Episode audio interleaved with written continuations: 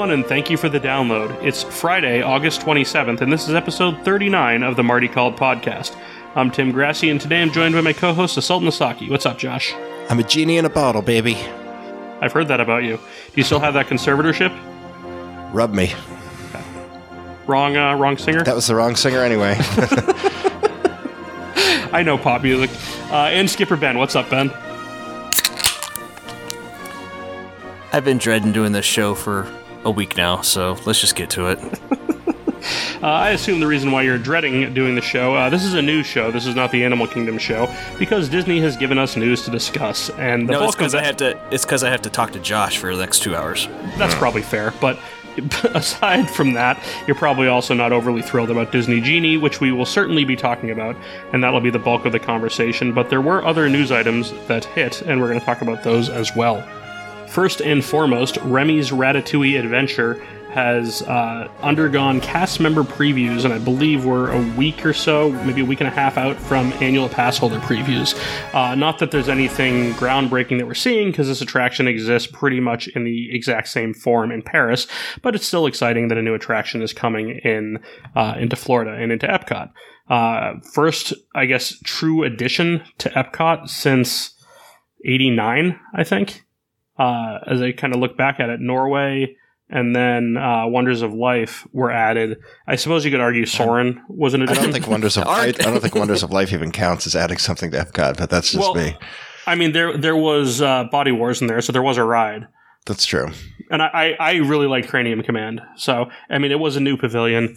But anyway, you're Uh, talking I- like 1989. Yeah, I'm forget Mission Space or anything like Well, that. Too. no, I'm saying that was That's a a, that's a replacement. replacement. Yeah. yeah. So I think you can. If you could call it that. So, I mean, Mission Space replaced an additional attraction. So, like, a well, net, Re- Remy's replaced storage areas, so come on. I haven't ridden any of those storage areas yet. So, The one of the most amazing things about the Ratatouille cast member previews is the tweets from cast members talking about how disappointed they were. And I I found them funny because, like you said, there's only like forty thousand ride-throughs of this that you could see online. So, but it Yeah, like, isn't what a great sign. yeah, exactly. It's exactly what we knew it was going to be. and I Well- was still disappointed. it did. It didn't help that cast members had to pay ten dollars each to ride the ride. Uh, APs will have to pay twenty dollars each to do the previews. So that's it's really taking the satisfaction way down. It does hurt it. It does hurt it. Now, uh, since this has come out and as kind of part of that Disney Genie announcement around that same time, buried in that, it was stated that Remy will open with boarding groups. For a day, I'm gonna put. I'm gonna exactly. I'm gonna put it out there. I would set the over under on Ratatouille retaining boarding groups at October days. 30. I said October 31st. I'd give it a month, but I'm taking the under. So I think it's less than a month. yeah, I did too. That I just it's regardless of the cast member opinions of it. It looks to be a step below Mickey and Minnie's Runaway Railway, a perfectly adequate ride, and probably will ultimately be the best ride in World Showcase of the three that are there. I think just the highest caliber ride, but uh, it's, It's also remarkably. Calibre. it's remarkably efficient and remarkably reliable. Two things that we haven't heard uh, about Disney for quite some time. So Yep. you gotta you gotta factor that in. I think that the need for a boarding group for Rise of the Resistance is obvious. It is the opposite of that. It is uh, inefficient and unreliable, and also higher demand than Ratatouille. So, uh, I think that if this operates with a normal standby line, even with the Genie Plus Lightning Lane attached to it, with or without a premium upcharge, you're probably looking at this settling into a 45 to 60 minute wait most times. So that's not anything that would necessitate a boarding group for a prolonged period of time. But um, the other interesting thing about it is that when they announced the extended evening hours for the deluxe resort guests and DVC guests, Remy's Ratatouille Adventure was not included in that list, which uh, is somewhat puzzling. It might have been an oversight because the attraction isn't open yet, but those evening hours uh, begin after the attraction opens. So I wonder if that is just an oversight or if it ultimately will be added. I'm sure you guys have watched video of Ratatouille, right? Yep. Yeah. I have as well. It, I'm looking forward to riding it. I wouldn't, as I said, I wouldn't expect it to be a better ride than Mickey and Minnie's Runaway Railway. I, it looks to be a solid D ticket, and some people will probably regard it as an E, uh, family friendly E. But Uh, either way, I like to see an addition of a family friendly ride in Epcot. And We- I go ahead. I was gonna say we've spent way too much time the you know last year complaining about you know the lack of things to do and attractions need to be added. So when they when they do add one that's maybe not an e-ticket, we we they're doing what we've been asking. Now we need them to do more of it, but Yeah. they're at least doing it. So I'm looking forward to it. I think it'll help you know disperse the crowds a little bit uh, right now, bringing more people to that end Sure. of the park. Uh, which is greatly needed at Epcot right now. It's so it's so heavy to one side at the moment. So yeah, th- this it, it's it, it might be a clone. It might not be something original, but it is something, and it doesn't look like a bad ride. Like I'm really, I am very excited to do it. I was disappointed it wasn't open on this last trip. Yeah. We planned to do a late summer trip, hoping Ratatouille would have been open. So, uh, you know, I told they- somebody last year who was planning a trip for April of 2020 to push his trip back to April, said because there's a chance that Ratatouille would be open. it was probably ready in April of 2020. but sure. I, I obviously think it weren't. sat there with just waiting for someone to turn the key. Absolutely. Yeah. But I mean, we, uh, for a podcast that uh, is probably notorious at this point for complaining about IP integration into Epcot, I don't have an issue with this. I think that um, I look at these types of additions to World Showcase and say, strip away the the existence of the movie, and if you just tell me the sales pitch of the ride, that you've got a rat that is the chef in a French kitchen Yeah. running amok. All right, I buy that as an Epcot attraction. That I mean, seems honestly, silly enough. if the movie never existed and this was just what they cooked up as, you know, IP for the park, it, Yeah. like you said, everyone would have bought it. yeah, Uh, it's th- silly. this is- yeah, there's no reason to. It's not. Uh, it's not the stretch of taking Norway and saying, "Well, this is similar to a fictional country. We're just going to pretend they're the same country." It's definitely uh, yeah, an easier fit, I think. and this is what we've asked them to do again on the on the situation where they didn't take away something that was Right. beloved or something that we grew up with. There, there's no ruining anybody's childhood here. They added on. This is a whole Mhm. new section to the pavilion. Yep. Uh, so they did it the right way. If you're gonna if you're gonna integrate something like this in there, uh, especially on the Epcot side where people are real touchy with the things that are taken away and, and so much has been stripped away from that park over the years from what we were all used to growing up and you know fell in love with uh, as children going to going to Epcot. This is the version where they did it and they didn't they didn't harm anything.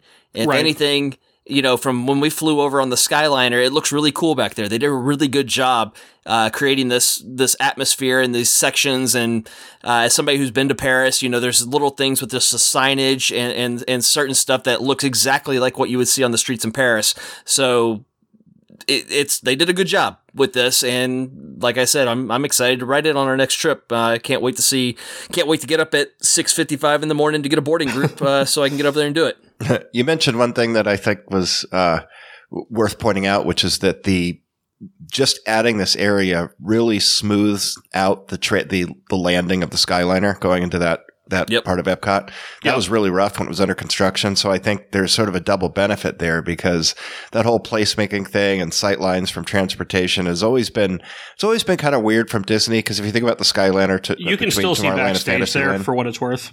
and back in the you know in 71 the skyliner in magic kingdom you could see not so much backstage but you could see unfinished areas and certainly as the park got older that became Yeah. you know more more significant so i think that doing i'm glad to see them at least considering the sight lines from the skyliner as they made this addition I think they're willing to sacrifice the pseudo backstage view. Not pseudo. You're you're getting a flat flat out backstage view, but in order to eliminate all of that from the Skyliner was just not really a tenable thing. no Since uh, I don't know if it was mentioned on the last show, but since we last recorded, I don't know if my source for this information put this out publicly, but I'm going to put it out there uh, that the Skyliner was roughly a $300 million investment.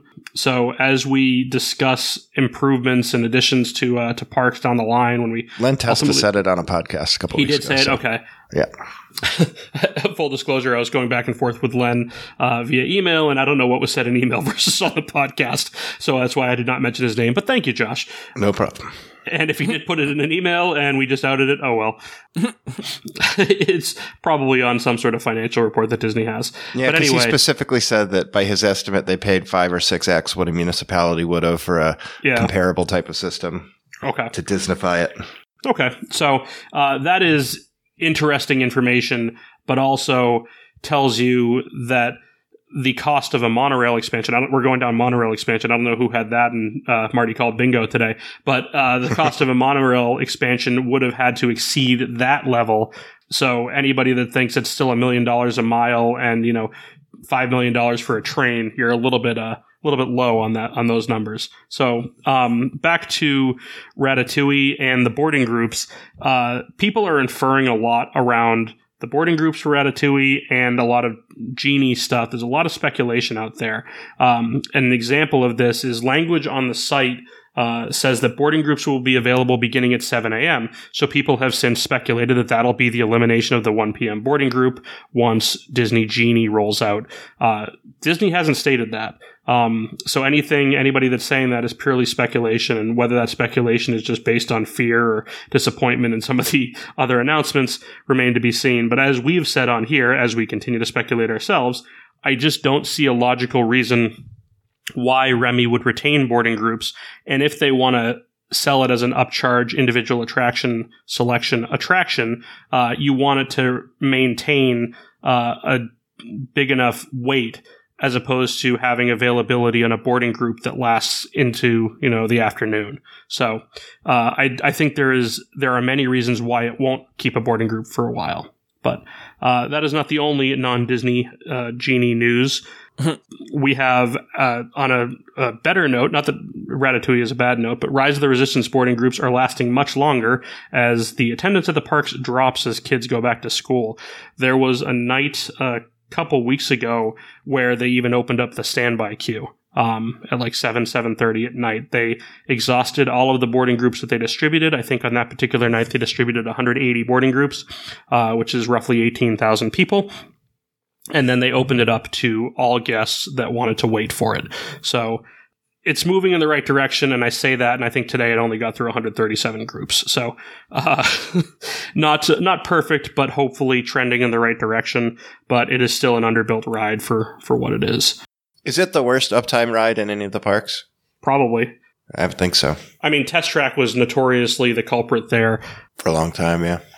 So that's actually a, a good question for uh, uh, for Mr. Testa, who I'm sure could answer that question in under three seconds. But I, mean, it's it's certainly not reliable. Uh, you have to perhaps discount some of the outdoor attractions that shut down for uh, for thunderstorms, but um, that notwithstanding, it's got to be it's got to be the uh, the least reliable attraction in the parks. And when the best case scenario for capacity is 1,600 guests an hour, all the downtime doesn't help it. So, yeah.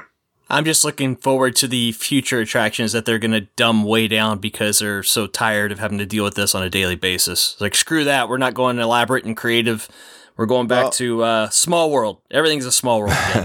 but, you know, cloning is a viable way to split the you know to to sort of split the difference there because you do learn things if you're going to build everything you build can't be an ad hoc science experiment that's pushing the edge sure. of engineering but you know, I can only imagine that when they build, uh, granted, there was more than one of them, you know, because of Disneyland, but still, you're going to learn a lot. And I think if we think back to the construction of, of this land, it seemed like a lot of changes that happened at Walt Disney World were probably spurred on by issues that they had encountered at Disneyland. So, right. you know, Six Flags is the master of this, right? They get a ride, they see if it works. If it's good, they, they buy seven more of them.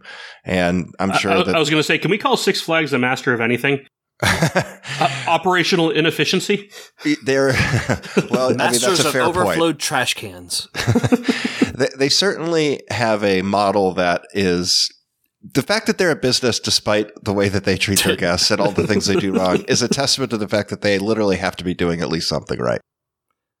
I hope we get a behind the attraction for Rise of the Resistance one day, so they can just show us how they got all of this so wrong.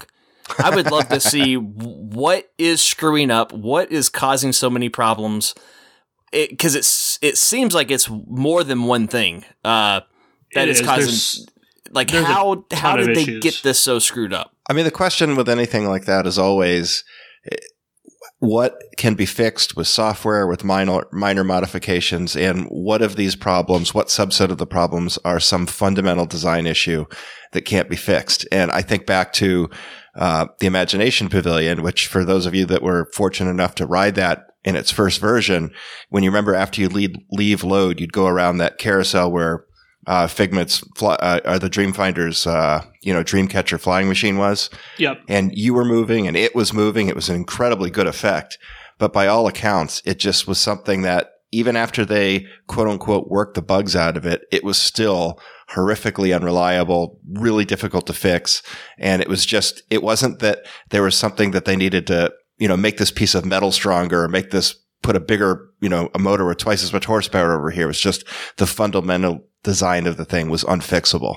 So hopefully that is not what we're seeing here. And the good thing is that today compared to 1982, so much of what's in these attractions is software based that there's a lot of things you might be able to fix without ever picking up a tool. So I'm still, still optimistic that we're going to see some big gains in uptime there. it's interesting that you bring up imagination because if you look at that attraction today, the Imagineers, when they created that attraction, saw a scene that they wanted to create, saw a need for throughput, and came up with the best idea at the time for how to do that scene. If they wanted to build the exact same attraction today with that scene, we've already discussed in the show the multitude of ways that you would do it. Yeah. Trackless ride vehicles could probably fix that instantly. trackless ride vehicles would be the first thing if you actually wanted to make it on ride. But now we're in the era of pre shows being a substantial part of the attraction. You just hmm. make that scene a pre show. And it's a three minute pre show or two and a half minute pre show. And you've you've slashed the budget of the attraction significantly because that was presumably the most complicated scene in the attraction, the most expensive scene in the attraction, and you do Yep. it as a singular, or maybe you have two pre-show rooms because of the um, the length of it, but you accomplish the same thing as you know a setup to the ride. But anyway, we, I uh, think you were the guy that I heard first use the term value imagineering, and that's you described that to a T with that idea. I mean, it is yes, it is a way to do it, but it would absolutely not be that visceral experience that they right, created. right. So, with this having issues on both coasts like it is, though, would this lean it towards being a fundamental design flaw?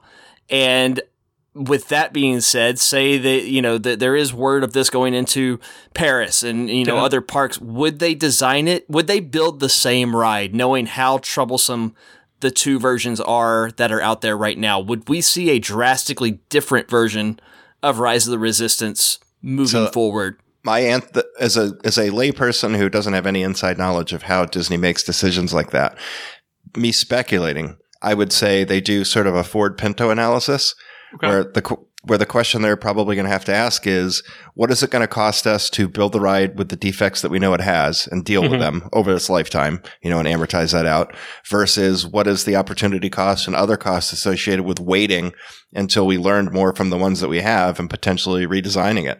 I mean, that's really what it comes down to is as humans, we want to think about, well, it's a pain in the ass and there's downtime for guests. But as a business, those are all inputs and it gets all sort of blended down and reduced into, you know, the bottom line. And I think that's based on this administration running that company. I don't think there's any real, there's not much to grab onto to make us think that they're using anything other than the bottom dollar as the determinant factor for all of these decisions. Well, this is an expensive as hell attraction. I don't know what it costs, but let's to say that it's a four hundred million dollar Well, a attraction. theater a theater on Main Street costs five hundred million dollars. to, to say that it's a four hundred million dollar attraction is probably not an understatement. So we've we've already identified it's remarkably complex. There are there are probably more things that can fail on this attraction than anything else they've built. Um, and it's and it's surely uh, bringing it home to roost. When they sold it to the public, they said it will have every trick that Imagineering has ever learned, and it doesn't. It when, it's fully operable, it lives up to that. And I saw it at what did you say, Ben? Probably ninety five percent with like two cannons not working, and that was pretty much Yeah. it. Yeah. It is an impressive as hell attraction, and So, do you think it's mostly effects that are bringing the ride down, or is it the is it a stop? I think it's got to be a combination of everything because they're doing uh, the last week or so. They haven't been running the transport ship. They've got system issues, machinery issues of the actual ride system that Mhm. not working in some way, shape, or form. So I think y- you got a Murphy's Law attraction going on Yeah. here. Yeah. Uh, uh, what do you think the issue is? Could be with the timing as well. This is a, this is an attraction that things have to run on a mm-hmm. dime, especially with the the vehicles from unload going to load Okay. being a part of a show scene. That Right. you know. It, did they Well, overthink some of this stuff? What, what if you just had two dummy vehicles that just kind of rotated in a circle in that room, and you had just the, the load stuff completely off offset that that was going through a back hallway that would go to those. I don't know how you would do it, but there just seems like there could have been some overcomplicating of of how this attraction laid out from beginning to end. Well, the thing is with timing, but there are timing effects with the vehicles too. And you can, it's not hard to imagine how you always are going to have some paradox where you're balancing throughput with getting, with precise timing, right? The more, the more vehicles you want to cram through the, through the track in any given amount of time, um, the more tolerant you have to be of timing issues. And if you're not going to be tolerant of timing issues, you know, if one car rides into a, into a scene half a second late and you're not willing to tolerate that timing error, well, then in order for that not to cascade into a problem that lasts all day, you've got to slow, slow down the vehicles that are behind it, right? So I could definitely see how their desire to, to do fast paced shows that are very timing dependent and their ability to have high throughput are going to be constantly pushing against each other. the question that Ben asked is do they modify the attraction in any way in Paris? And I think uh, the th- that's not a simple yes or no question. I think th- we don't know definitively what the bottleneck what the bottleneck Yeah. scene is. So Yeah. is in most cases your bottleneck for an attraction is is load and unload.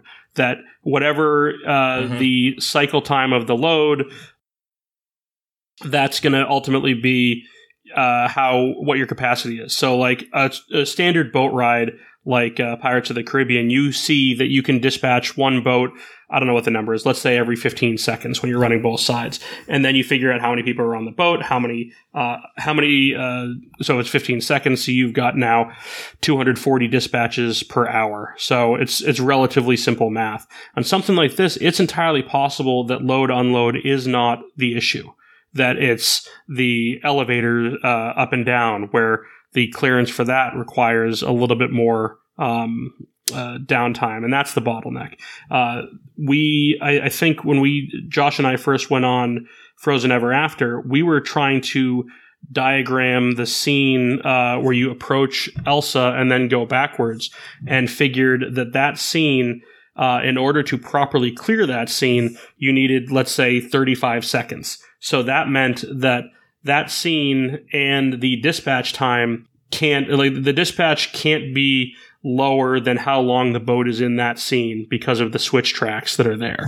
Uh, So there's a bunch of things like that that take place operationally on any given attraction that it isn't necessarily how quickly and how frequently the vehicles dispatch uh, that would determine capacity. But in a situation like Rise of the Resistance, the the downtime may it contributes to the issue but if there's a way to increase the capacity on the attraction by improving whatever the bottleneck is that may ultimately be the solution and you just deal with the downtime.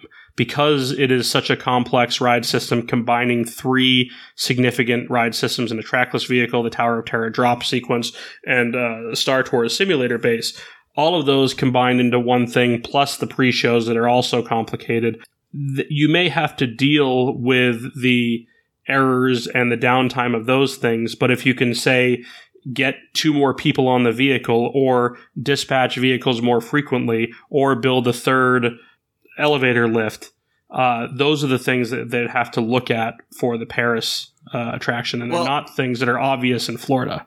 Load the load unload though. I mean, we don't have a standby line to look at how that that seems to tend to cause delays as opposed to something is breaking to make this thing shut down.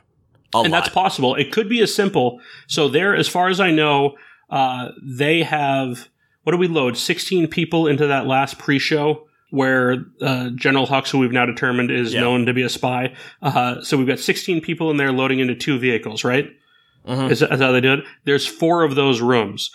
Does adding a fifth room it may not necessarily increase the capacity of the attraction by 25%, but if it means that you are not rushed and you basically have vehicles waiting to go when the timing is appropriate, does that simply solve the problem? Um, where you have the dispatches as frequently as you can for an optimized uh, hourly capacity. Uh, adding a fifth room with two additional vehicles that can be added to the dispatch area may be the way to go if the dispatches themselves well, are the bottleneck. That and yeah, that that totally makes sense, but that's not what's causing downtime. No, no. But and so that there's that's what I mean is like yeah, if yeah, uptime is more efficient, then downtime is less important. If that makes sense. It's not it's not unimportant, but well, they're both important. But yeah, yeah, if the thing's going to be down ten percent of the time, then yeah, the more people per hour that it can uh, you know, serve during the hours it's up, the less pissed off people there'll be. And but still, I guess, you kind of have to hit both. Yes. Yeah. That, and that, that's my curious point is like, I don't know if any of us know what is causing the downtime. Right. Is it, is it a ride system issue? Is it, you know, I mean, when I worked at Muppets, if there were X number of things not working inside the theater, that caused the downtime. If, right. if, you had certain audio animatronics, we had a little checklist. If you know, two or three things was okay. Once we got this one, or or there were certain things that were complete shut. Uh, Waldorf and Statler not working is a complete shutdown of the attraction. You know, what are those things that are inside? You you saw the two cannons not wor- working. Obviously, that's fine to run with. They're not going to shut the thing down for that because it was that way for the entire week I was there. Yep. But you know, there, there are things that are causing long, massive downtimes that are causing 136 groups to get through today. That's not because of load, unload issues. That's because something broke. We're down for two hours. We're down for right. an hour here, an hour there. What are what are causing those breaks? Well, that let me ask you this: for all the people that are on the ride when it goes 101, what do they get? Because my feeling is that they are getting a re-ride. So it's not Probably. downtime is is worse. They're getting a Star capacity. Tours Fast Pass. yeah. yeah, you know what I mean. It's like not only do you lose the time that you're not serving new customers, but you've got to deal with these existing. Cu- I, I think that downtime is. Uh, I would lower capacity pretty significantly if it meant that the thing stayed up, you know, a substantial uh, larger amount of the time. We Not don't know mention, how correlated those are. And I mean, to true. the opposite thing, like if I'm adding uh, a fifth uh, loading area, that could also just further deteriorate the uh, yeah, the downtime. You have to understand so, the problem before you could craft the solution. That's oh, exactly, sure. exactly. That, I'm just uh, spitballing a potential uh, solution to a capacity issue, which even if it's up 100 percent of the time, it still has. It still has the interesting blue sky uh, Imagineering podcast is that we are completely free from any constraints that the company would otherwise put on us. The bad news is we have no information. Also true. what I what we should do is build a second Rise of the Resistance, like the third theater at Soarin'. Look what look what it did for uh, wait times there. Toy Story work like a charm. It actually dropped both of those significantly, but yes, it is uh, at, at, just four hundred million dollar drop in the bucket to do it. Yeah, why not? That's uh, like why don't we, seven people subscribing to Disney Plus. Yeah, why don't we move away from Rise of the Resistance? Uh, some other restaurant information news: uh, Steakhouse Seventy One is replacing the Wave, and I am rip shit because I wanted to eat an incredible steak. Uh, Tom Corliss promised that I would eat an incredible steak, and we are not getting it. So uh, F you, Tom. Buffet buffets are returning. We're never going back on that show again. As a, uh, as a we gained and lost the most users ever after going on that show.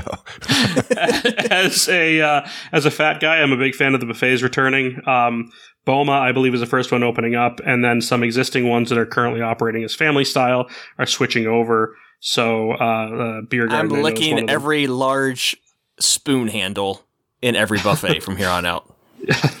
yeah, you may want to wear gloves when you're eating there, but other than that, but I'm, I mean, some of, these, some of these places were uh, kind of Disney staples, but if you actually look into it, there really there might only be half a dozen buffets at Disney World that are like true buffets as opposed to food served family. Well, they're opening that new one. It's called the uh, the Delta variant buffet. That's going to be a big hit, I think.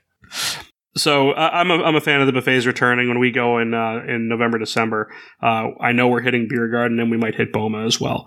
Boma as a breakfast buffet is uh, is pretty darn awesome. So if you haven't done that, I can't recommend it enough, especially if you aren't afraid of COVID. Does the Poly still have like a bulldozer sitting in the entryway the way it did two months ago, or is the construction there starting to wrap up? No, it's still pretty uh pretty thick. They're doing the panels, the the colorful panels on the exterior facade. Uh, the monorail. I don't know that that's opening anytime soon. So it There was is- no platform at all the last time I saw it. yeah, it's. Uh, I mean, it's. I don't know if it's progressed from there. I haven't seen a picture in several weeks, but it does not appear that the monorail station will be open anytime soon. So, um, but I mean, the interior of the building is fine. Uh, I, I uh, ate at Tambu a couple weeks ago, and that was pretty good. So, Cirque du Soleil Drawn Together debuts November eighteenth. Ben, did you ever see the uh, original La Nouba show or any Cirque shows? I, I've seen many Cirque shows in Vegas, and I've seen La Nouba probably five or six times. I was actually thinking about that this morning. Okay.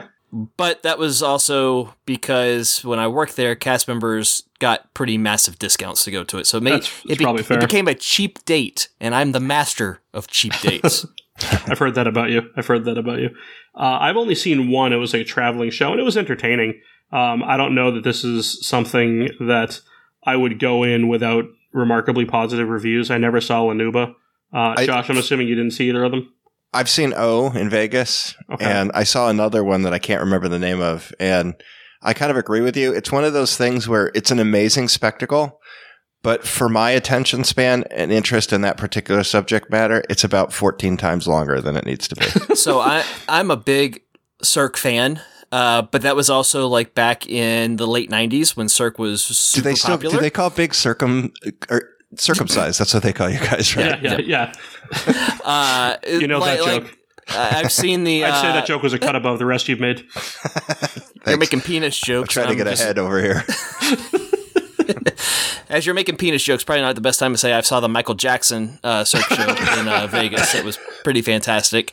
Uh, You just I've killed seen, Josh. I've seen pretty- Mystere out there. I've seen Love. All of them Mystere, that's the one I saw. yeah, Mystere was really good. Um, and I like I like Cirque a lot. Now the thing, I just uh, go to that- the knocked up scene where they uh, they had to go see the show on mushrooms, and then when they pitched that to the Cirque du Soleil people, you, they were like, "You mean people don't see these shows on mushrooms?" Uh, the thing that'll be interesting here, uh, and do we get paid every time we say Len Testa's name on the show, or how does Yeah. that work? Yeah, that's how it works. So uh, on the latest uh, Disney Dish, uh, he said somebody, or I might have been Jim. we should call uh, the show after the dish. That's what we should call it. Oh, the, the, the dish after show. I like it. I, yeah, it's or dish on the dish. dish on the dish. We're definitely doing that sometime We'll get Greg in the Kinnear future. to come on as the fourth host. We're one thousand percent going to do an episode of that. Um, uh, Well, somebody. My signature impression. Um, uh, Jim, I believe, said somebody got in there into the system, was trying to fudge around and look Oh, at yeah. tickets, and said that the cheapest ones that they came across, which was at the back of the theater, uh, as high up as you could get, was eighty-five dollars a piece. Uh, and you know, I don't know if you guys have heard, but Disney's becoming a very expensive vacation. So you know, adding eighty-five dollar cheap seats to a show uh, on top of uh, your ticket package already might be asking for a bit much. So. Uh, who knows? Maybe this could be very popular, or maybe this is uh, the second NBA experience uh, in that section of Disney Springs uh, pretty soon. So we'll we'll have to wait and see. I'll say that uh, we all sort of came out looking like Nostradamus on the NBA experience. I don't think we uh, said one thing that wasn't accurate about its lifespan or popularity. That doesn't even make a news item bullet point for me. No. Uh, I mean, it was open, I think, less than six months is the way that it all uh, shook out. It did open uh, maybe seven months, so August to March uh, for COVID. So Basketball, gimme, gimme, gimme the ball because I'm gonna. No, come on, Uh, y'all got saw that show- Saturday we got Night our post show song. I will sing all of that one. That's a fantastic Saturday Night Live skit. I think we got it. Yeah, that, Ben, you, you can send me that after the fact. Uh, so we're calling this show after the uh, after the dish. Okay, so that's our show title. That's the after after show. I had to write that down. You can hear the uh, the paper ripping. This is for Josh. There we go. Uh, you want some rustling too? I want some ASMR pa- page turning. Um, other news. Uh, we are clearly not the Cirque du Soleil uh, podcast, but uh, something that I thought was interesting is that the Disney Merriest After Hours event will have the Once Upon a Christmas Time parade, which is the first true parade that they are hosting on uh, in Walt Disney World post pandemic. And I know that they restrict the number of people that go to these after hours events, and that must be some of the logic that they can do it logistically. Even though every night, as Ben and I saw it, they stack people ten deep in the fireworks show uh, on uh, in the hub. I don't know why a parade is any uh, any more problematic than that from a Yep. uh, disease spreading standpoint. But I thought it was interesting nonetheless. I, I've A only been to COVID the, policy not actually comporting with logic or common sense? No. I, I've been to uh, the Halloween party. I've never been to the Christmas party. Have either of you guys been? No. Y- yeah, Not my cup So- of tea. many times. Okay. I like the Christmas party. The Christmas party is a lot of fun. Uh, He also bought a DVC, so just saying. I didn't. My parents did, but uh, He, did, he didn't buy an Epcot Forever shirt. Oh, let's that's somebody- below the belt, buddy. My wife's actually wearing it right now, and it looks quite uh, quite stunning. are we reviewing Epcot Forever tonight? Or No, we're not. oh, okay. You have no credibility after that. You actually are on probation after your comments on that show. What did you learn? Uh, no, I, I Christmas party we like. Uh, I I actually think I don't know Halloween party is better. Uh, well the the the old version, the uh very the the. God, I can't traditional remember. version. Yeah, there's so many Very, stupid uh, names not these so days. If you Scary. just if you just Yep. amortize it out, what's the most you've ever paid for a piece of candy corn? You would say I two have three come- hundred. I will tell you, I have come back from the Christmas party with the entire carry-on full of candy. So we we get our money's worth. Which I then paid Uh, fifty dollars to, to fly back. You know they sell that in the store for a lot less. I'm like, kids, go through the line again. God damn it, this was a. Fucking drug dog rips open his bag full of like powdered sugar donuts. Uh, as far as the Christmas party goes, though, the, the thing to do is the parade. So it is it is good to see that that's that's back. Okay. Okay. Yeah, I mean, it's. I thought it was interesting. It wasn't anything. We're going to be there when the Merriest After Hours event is going on, but it wasn't enough to get me to spend 140 bucks for a ticket.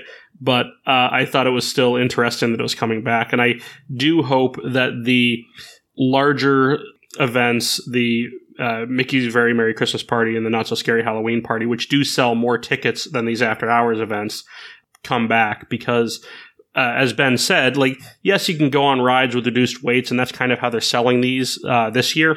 But I think that the big things that these are the parades and are the fireworks. So I I hope they don't come back. I want everything to fail right now. Anything that's an upcharge, fail, failure, failure, failure. If- I'm on second beer already. Sorry.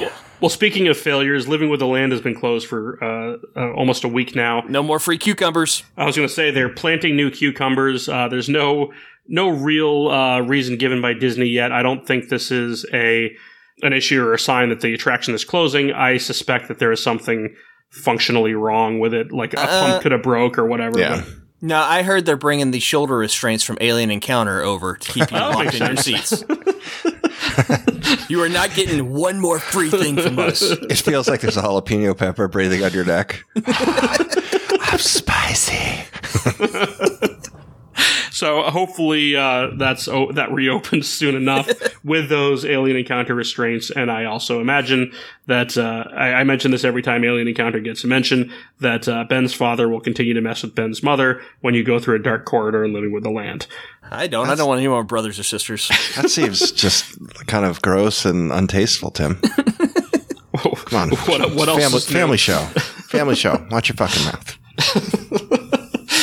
Um, nephews, if you're listening, uh, that that was Josh that said that, not me. Anyway, uh, last bit of news items before we get to uh, Disney Genie is Universal Beijing is uh, opening up new rides on a daily basis. It's as if it's a new resort, and uh, the one that uh, broke the uh, theme park uh, social media f- sphere is the Jurassic World ride. That is very very impressive. Uh, if you have a chance, if you haven't had a chance to look at it, go on the YouTubes and find a, a good ride video of it. Um, specifically, there is a chase scene with the Indominus Rex that is wildly impressive.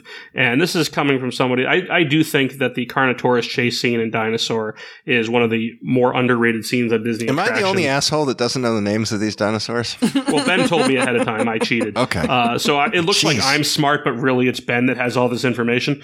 Universal expert. But Ben, why don't you uh, go into some of the the details of this ride and just what you saw, what your uh, opinions of it are. As we always do, we judge things by a, uh, a YouTube video without actually experiencing it in person. That's what we Well, got. luckily, luckily they didn't use augmented reality to uh, create the Indominus Rex for this Oh, one. you're going to get yelled at. Send your letters to Ben, or what is your backside underscore water? It's uh, utilidors.com. Got it. yeah, buy a shirt while you're there. That'll teach them. Three O's for savings.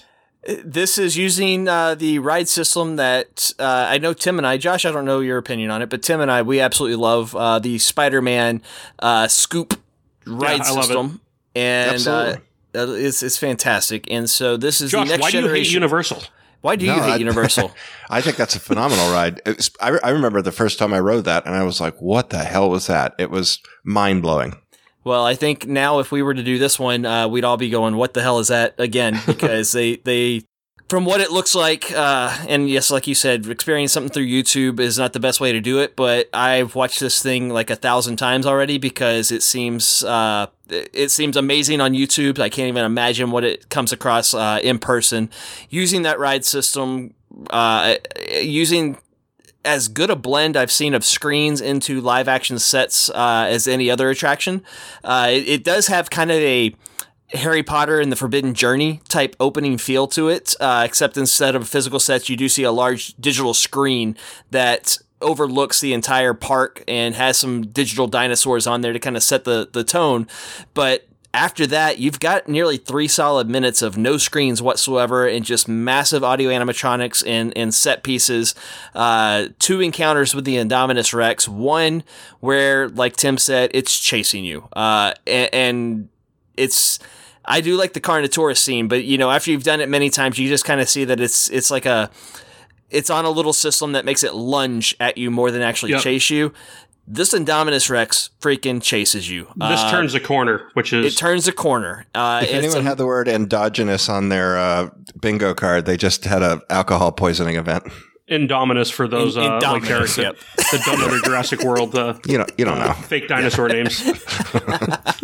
uh, it, it, it, it, and that scene is one of the most impressive scenes I've ever seen. Using the ride system along with a massive audio animatronic uh, that's on a that's on its own ride, you know, track system that we've never seen done to this scale before. Uh, your car is driving backwards while this thing is running towards you, which just gives this wonderful effect of you being in peril underneath this thing. Like it, it, it's you do get that true sensation that you are about to be swallowed up by a massive dinosaur during this part. So, uh, and and the way the scene works is kind of a uh, circular room that you're going through in this part of the attraction, uh, which allows the the the ride the ride vehicle is kind of on the outside edge of the circular room, while the Indominus Rex is on the inside. And there's a track that the Indominus Rex is on that is giving that effect of it running. And at one point, your car gets away, your car, your scoop vehicle, whatever you want to call it for better lack of a term, spins away, goes to the next scene. And the Indominus Rex just kind of continues in that circular motion and times it perfect for that next vehicle to come through. Uh, for you know, we live in a world where they can't get a Yeti to move its arm up and down. Mhm. How they pull this off, and See, that's actually can- I, I don't mean to. interrupt. I apologize for interrupting, but that's the perfect example of a fundamental design error. Like they just built the thing out of the wrong material. Like everything about it was wrong. There's no fixing it. So sorry, but that's just a tie back to what we're talking well, about earlier. But that, that that makes me sit there. That's the first thing I thought of is like, okay, I'm watching this ride vehicle from the day, the first day the attraction was open. Mm-hmm. One, how are they going to keep this thing running? And you know, it- be- again, it's not like a little small motions. It's not smoke and mirrors. This thing is moving. It's leaning in. Its arms are moving. Its legs are moving. Its mouth's moving. Its its head is lunging towards you. There's a lot of animation in the figure. So right off the bat, there, that that scares me a little bit. Uh, along with the timing of that scene, and, and, and to me, it seems like this is the make or break. scene. Like you have to have Oh, this scene is, yeah. working.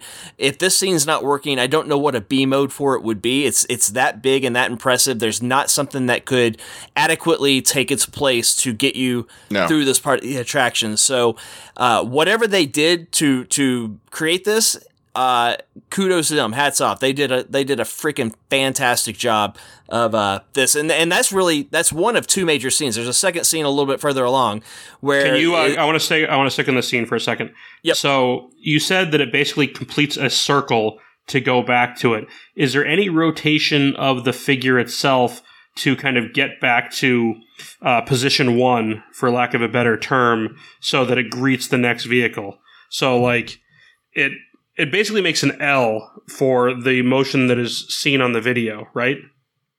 It seems that way, but based on how the track layout is, it it's it is a full circle. It, it So couldn't it- do an it couldn't do an L. I think it any kind of motion that would seem to take you off that track a little bit is actually being done by your your vehicle Okay. and not the Indominus's movement towards you. I think the Indominus is always going in a complete circle, but the the because of how impressive those ride vehicles are in in the you know being able to turn on its base and move and point you in the direction that you want to that it once you point it it can come off as if you're being maybe chased more in a straight line at certain points So are we seeing? And it, could be some of like the deception that you see on Indiana Jones uh, Adventure in that final sequence there, where your vehicle's stationary, the entire room is moving. Uh, so there's probably multiple things at play here. So is it your understanding then that you're basically seeing? Let's call it, you know, 330 of 360 degrees of the circle Yes. is Yep. when you have eyes on the uh, the dinosaur that's chasing you. Okay, yeah based on based on that room layout and because there's something like that there's just not enough time to reset it any other way like it's got to complete the circle and catch that next vehicle as it as it first Yeah. enters the room but yeah I you- think it's you- very much like the hit it perfect. Dreamfinder thing. Like it's it's it it's presented so that it looks like a linear motion, but it's actually a rotational motion. So that's that in itself is very impressive, and I think the only thing I could come up with that is comparable to it, besides the Carnotaurus, because that's a straight line, and then it, uh, then it, That's a then it great goes name. back. I'm a Carnotaurus. you need to listen to bill nye more when you're in the queue for that s- josh But the, I mean, we uh, go over Josh everything hasn't been to the Animal Kingdom in a decade. uh, the um, but over on Radiator Springs Racers, there's a sequence where uh, uh, Mater is backing up, and then there's a like a, a bush that blocks your view of Mater, and then Mater continues to back up, and it's actually two different Maters, and Yeah. and the first one resets, and the second one continues from a throughput standpoint. That's So the in this- coolest stuff in the world to me. Like the, I love that kind of Imagineering where it's just. I- think it's the neatest thing in the world when you can do that kind of trick in three dimensions with actual practical props and people don't know.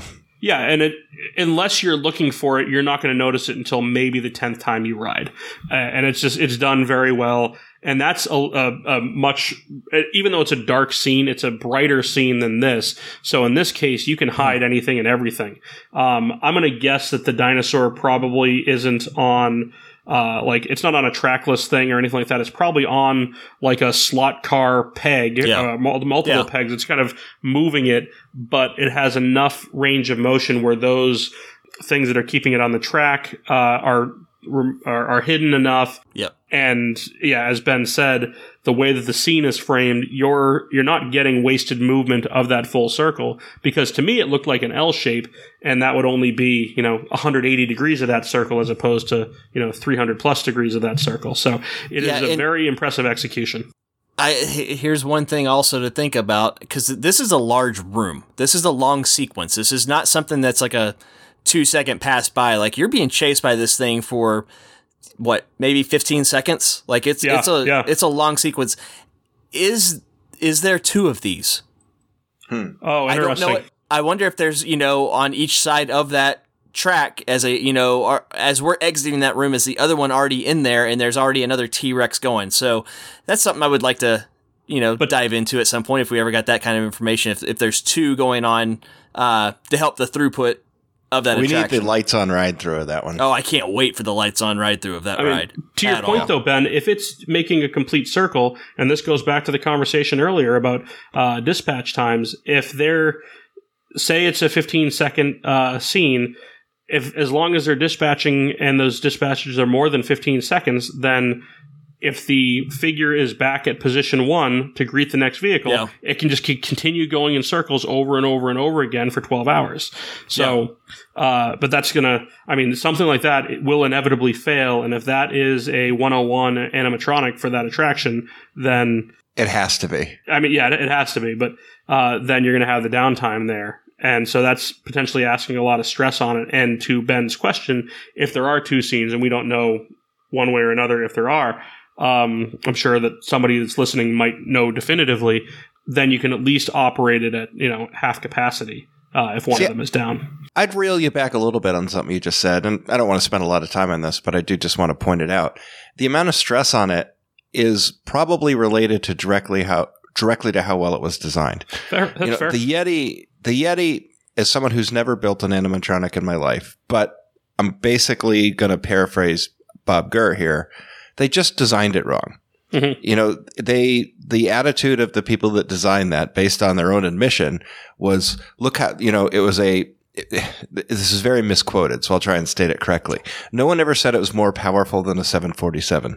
What what they did say is that it had an aircraft actuator on it. So the Mhm. actuators that were driving the uh, animations were the sort of things that would put the flaps down on a you know large airliner that Boeing might build. So that's that's what they were saying. But Bob Gurr's point is still completely valid, which is that that's not something to brag about because Right. what it really is is an admission that you didn't take the time to figure out how to build this thing in a way that was reliable and or excuse me durable and would withstand the test of time but was also light yeah, they made it too damn heavy.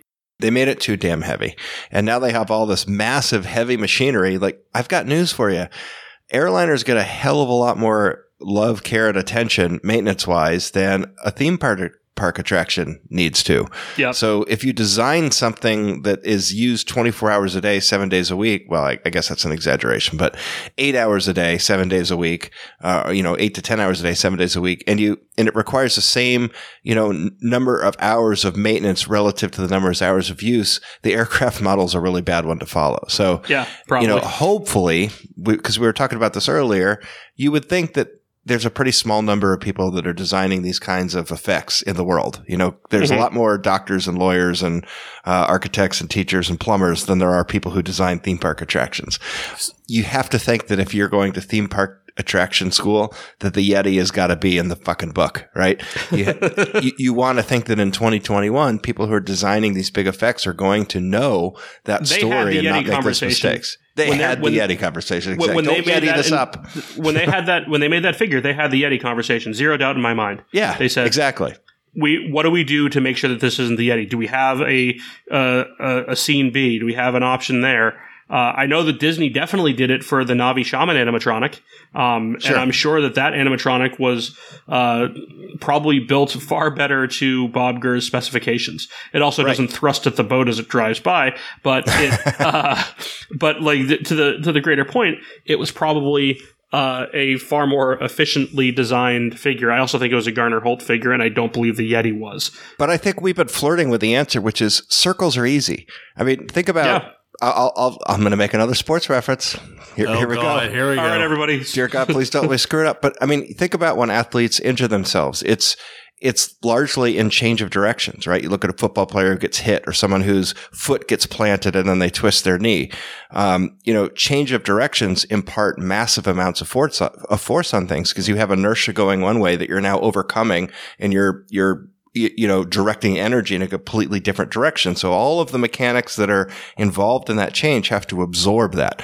Whereas if you, if you are able to design the ride path and the motion of the vehicle so that the big, heavy, albeit as light as you could make it, animatronic could just simply keep rotating 360 degrees in a circle, you never have that change of direction. So these are the sorts of evolutions in ride design that I would expect to see from people that realized, holy crap, these, you know, linear motions that have 180 degree, uh, you know, direction changes in them, they can't withstand the duty cycle of being on constantly for years at a time that we want to do. So, you know, this, the only reason I'm really harping on this is because I feel sort of guilty almost every time I record one of these shows because I have so much negative to say about what the parks do. but I really do love and I am inspired by the fact that people can build one-off things that are really, really complicated and have and are still able to learn enough from the relatively small body of works that came before them to make them better. Because that's what we're all hoping for. We want the theme park that's going to exist in 25 years to be better than the one that existed that exists today. And I think that's why we're so hard on Epcot and other places where they get worse over time. But things like this, I really hope that this is a, you know, evolutionary step in ride design that takes all of those past failures into effect. I just want to go on the record that Tim and I uh, really like Joe Rohde. It's Josh that thinks he sucks balls. So just I never so everybody's that. clear. I think Joe Rohde is He screwed up exactly the what Yeti. theme You're so pissed at him. You know what? I- think Joe Rohde cares about is making the best thing that he's capable of making. And I don't think that that is the motive of many of the Imagineers today. I think they, and I'm going to quote Len Testa again for the I think that's why you ass kissing Yeah. award of the decade, which I'm not trying to do, but I don't listen to much because I, I, I have a hard time getting through the uh, Disney Dish podcast, honestly. But I, I did listen to him on the Tomorrowland Society. And one thing he said is that it, it seems Dan's like still not getting you on. You can keep on buttering up Dan, but fine. he's not letting you on. that's fine. We, This we've couple- told this- Dan that this- we won't do his show ever again if if he invites you on. So And that's okay. two It's versus his one, show, and I look. I, I honor the uh, sovereignty of his show and his right to decide who is and is not on it. Um, but one thing that Len said that I thought was I'm really recording with him next week, by the way. poignant. of course you are. And uh, it it made me feel good because it made me feel like maybe I'm not as miscalibrated as I thought about what the motives Eh. of a lot of Imagineering is. But he said that a lot of these people seem to be so enamored with the title of being an Imagineer that they forgot Yeah. what it really means, and they're just they're serving their own egos instead of trying to create the best thing they can for guests. And I think Joe Rohde, without a doubt, is someone who was motivated primarily, even after he got very you know wealthy and famous from doing his job.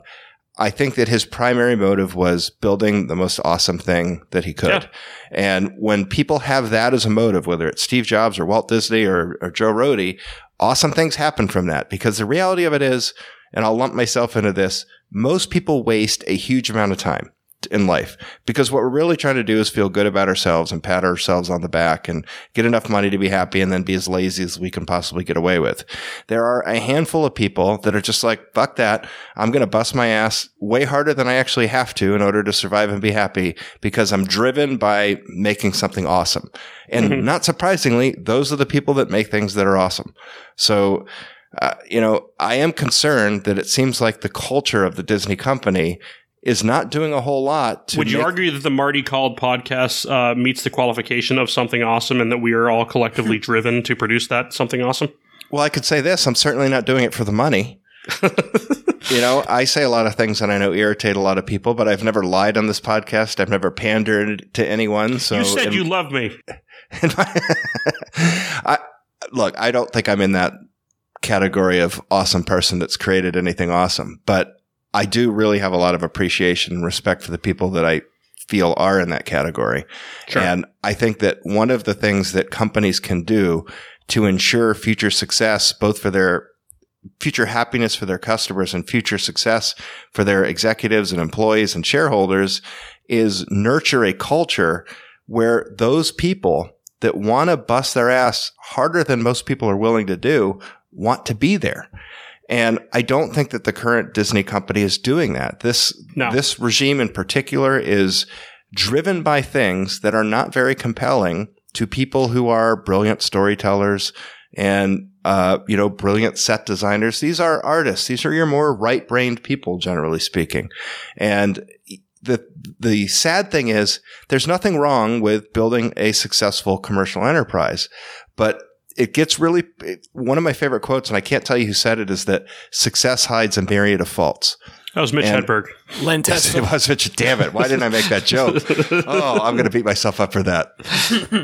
but the the the Disney company is so successful right now that they could screw up really badly and nobody really notices.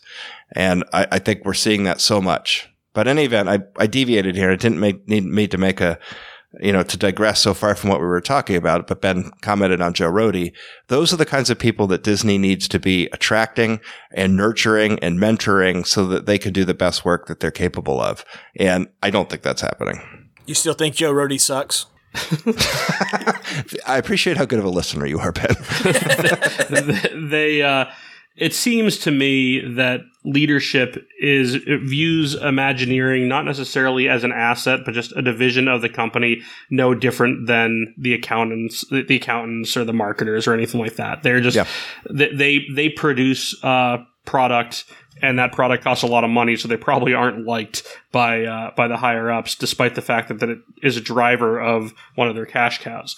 Uh, I also think that as somebody like myself that is very uh, black and white, that is very much a numbers person, that uh, usually people that fall into that mindset, and most of your executives do fall into that mindset, they lack any level of creativity. And I will fully admit that I don't have a whole lot of creativity, certainly not from an artistic standpoint. And it's why I'm envious and why I appreciate so much of what somebody like a Joe Rohde does, or really pick your Imagineer, uh, that it's something that I know myself I can't do.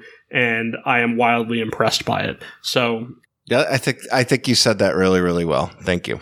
uh, part, part of why we do this show is to analyze things that we perhaps are incapable of doing ourselves, but uh, we can Monday morning quarterback and think we know better. So it really is uh, uh, one of the appeals of doing this show. But uh, the other appeal is to bitch about things that we don't like. And speaking of that, and I don't know if I, I may come on a different uh, level than you Careful what guys you say next. Uh, I, I, I, I may uh, come down. I'm going to make it even worse on a uh, on a different uh, uh, side of this than you guys are. But uh, Disney The Genie, backside? Disney Genie was something that was announced at the, D- at the D23 Expo several years ago, uh, and I think they announced it without really knowing what it is. Uh, so they've defined what it is Typical. and uh, I'm gonna I'll go through that, and then we're gonna talk about it for the better part of the next six hours. So we we I asked the question at the outset of us recording the show, uh, or as we were prepping for this show, do we want to do Disney Genie and the Animal Kingdom show as the same one? And uh, you're gonna see the timestamp on this. If this is under an hour and a half, I'd be shocked. I'm going to guess it's going to be another two to two and a half hour show. Um, but anyway, Disney Genie is a complimentary service that will be integrated into my Disney experience. That is the That is blanket the statement that they can put out there uh, and say, hey, it's a complimentary service. So the very basic Disney Genie service professes to be a planning tool that will take your favorite attractions and optimize recommendations for you in real time. And those recommendations may not necessarily include those favorite attractions. Right. important important you like- asterisk on Yes. this one. You like Space Mountain? Go experience Carousel of Progress. Right. It's near Space Mountain. You can look at it. Anyway, uh, I anticipate side by side comparisons of touring plans, so I'm sure we'll have. Uh, I, I threw this out there at 125th of the total development cost and, and be a better product. I know definitively that it is less than that, uh, but that was what my initial suggestion was. Anyway, uh, Disney Genie Plus is a component of Disney Genie, and uh, our Disney Bingo naming hopper has, uh, I think we've got 100 uh, ping pong balls in there, 50 of them say plus, and the rest are magic, wish, uh, uh, imagine, things like that. So uh, we add on a plus to anything, and that makes it infinitely better. Uh, the original title of this was Fast Pass Plus Plus. Genie but they- Hellscape uh, narrowly got defeated by the other descriptors. So Disney Genie Plus is the name of their new Fast Pass replacement. And as they sold this, they explicitly referenced Max Pass out in Disneyland, which I thought was interesting. And they did acknowledge this is replacing the current Fast Pass Plus system as well as the Max Pass systems uh, in Disney World and Disneyland.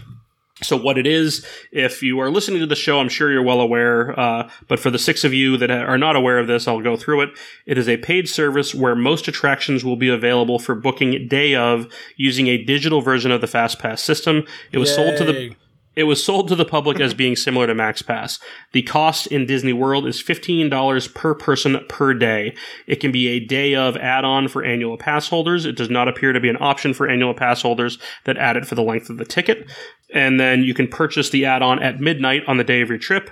All guests can make the first Genie Plus selection at 7 a.m. for the next available spot. So it will follow pretty much the Max Pass rules, which for those of you that are familiar with the paper Fast Pass rules are very similar. Uh, so if you've got something uh, for, say, a high demand attraction, uh, let's say Splash Mountain, uh, their return time is four hours out. Under the old paper Fast Pass systems, you get your uh, fast pass that's four hours out, and you could get another fast pass in two hours. The max pass rules were that you could get another fast pass in an hour and a half. Disney has not specified um, on attractions that are further out than your return window, what that uh, window will be, but it seems that it'll be very similar to the Max Pass system. The uh, biggest difference, though, are the individual attraction selections. And I think more than anything, this is probably what is upsetting people. Uh, these are additional upcharge attractions where guests can schedule up to two additional attractions per day that are considered premium attractions. And I use that choice of words uh, deliberately, and I'll go into that uh, because touringplans.com. Can I ask a specula- question? Did you throw finger quotes when you said it? I did not actually. but it I says did. up it says up to two additional attractions per day. So touringplans.com, um, the woman's name, it's Julia something. I, I apologize if I forget her last name, but she wrote an article kind of going through and breaking this all down pretty thoroughly. And in that article, she did speculate that the two attractions per park, and that's again an inference that people have made, would be for Magic Kingdom, Space Mountain, and Mine Train, for Epcot, Test Track, and Ratatouille, for Hollywood Studios, Slinky Dog, and Rise of the Resistance, and for the Animal Kingdom Flight of Passage and Kilimanjaro Safaris.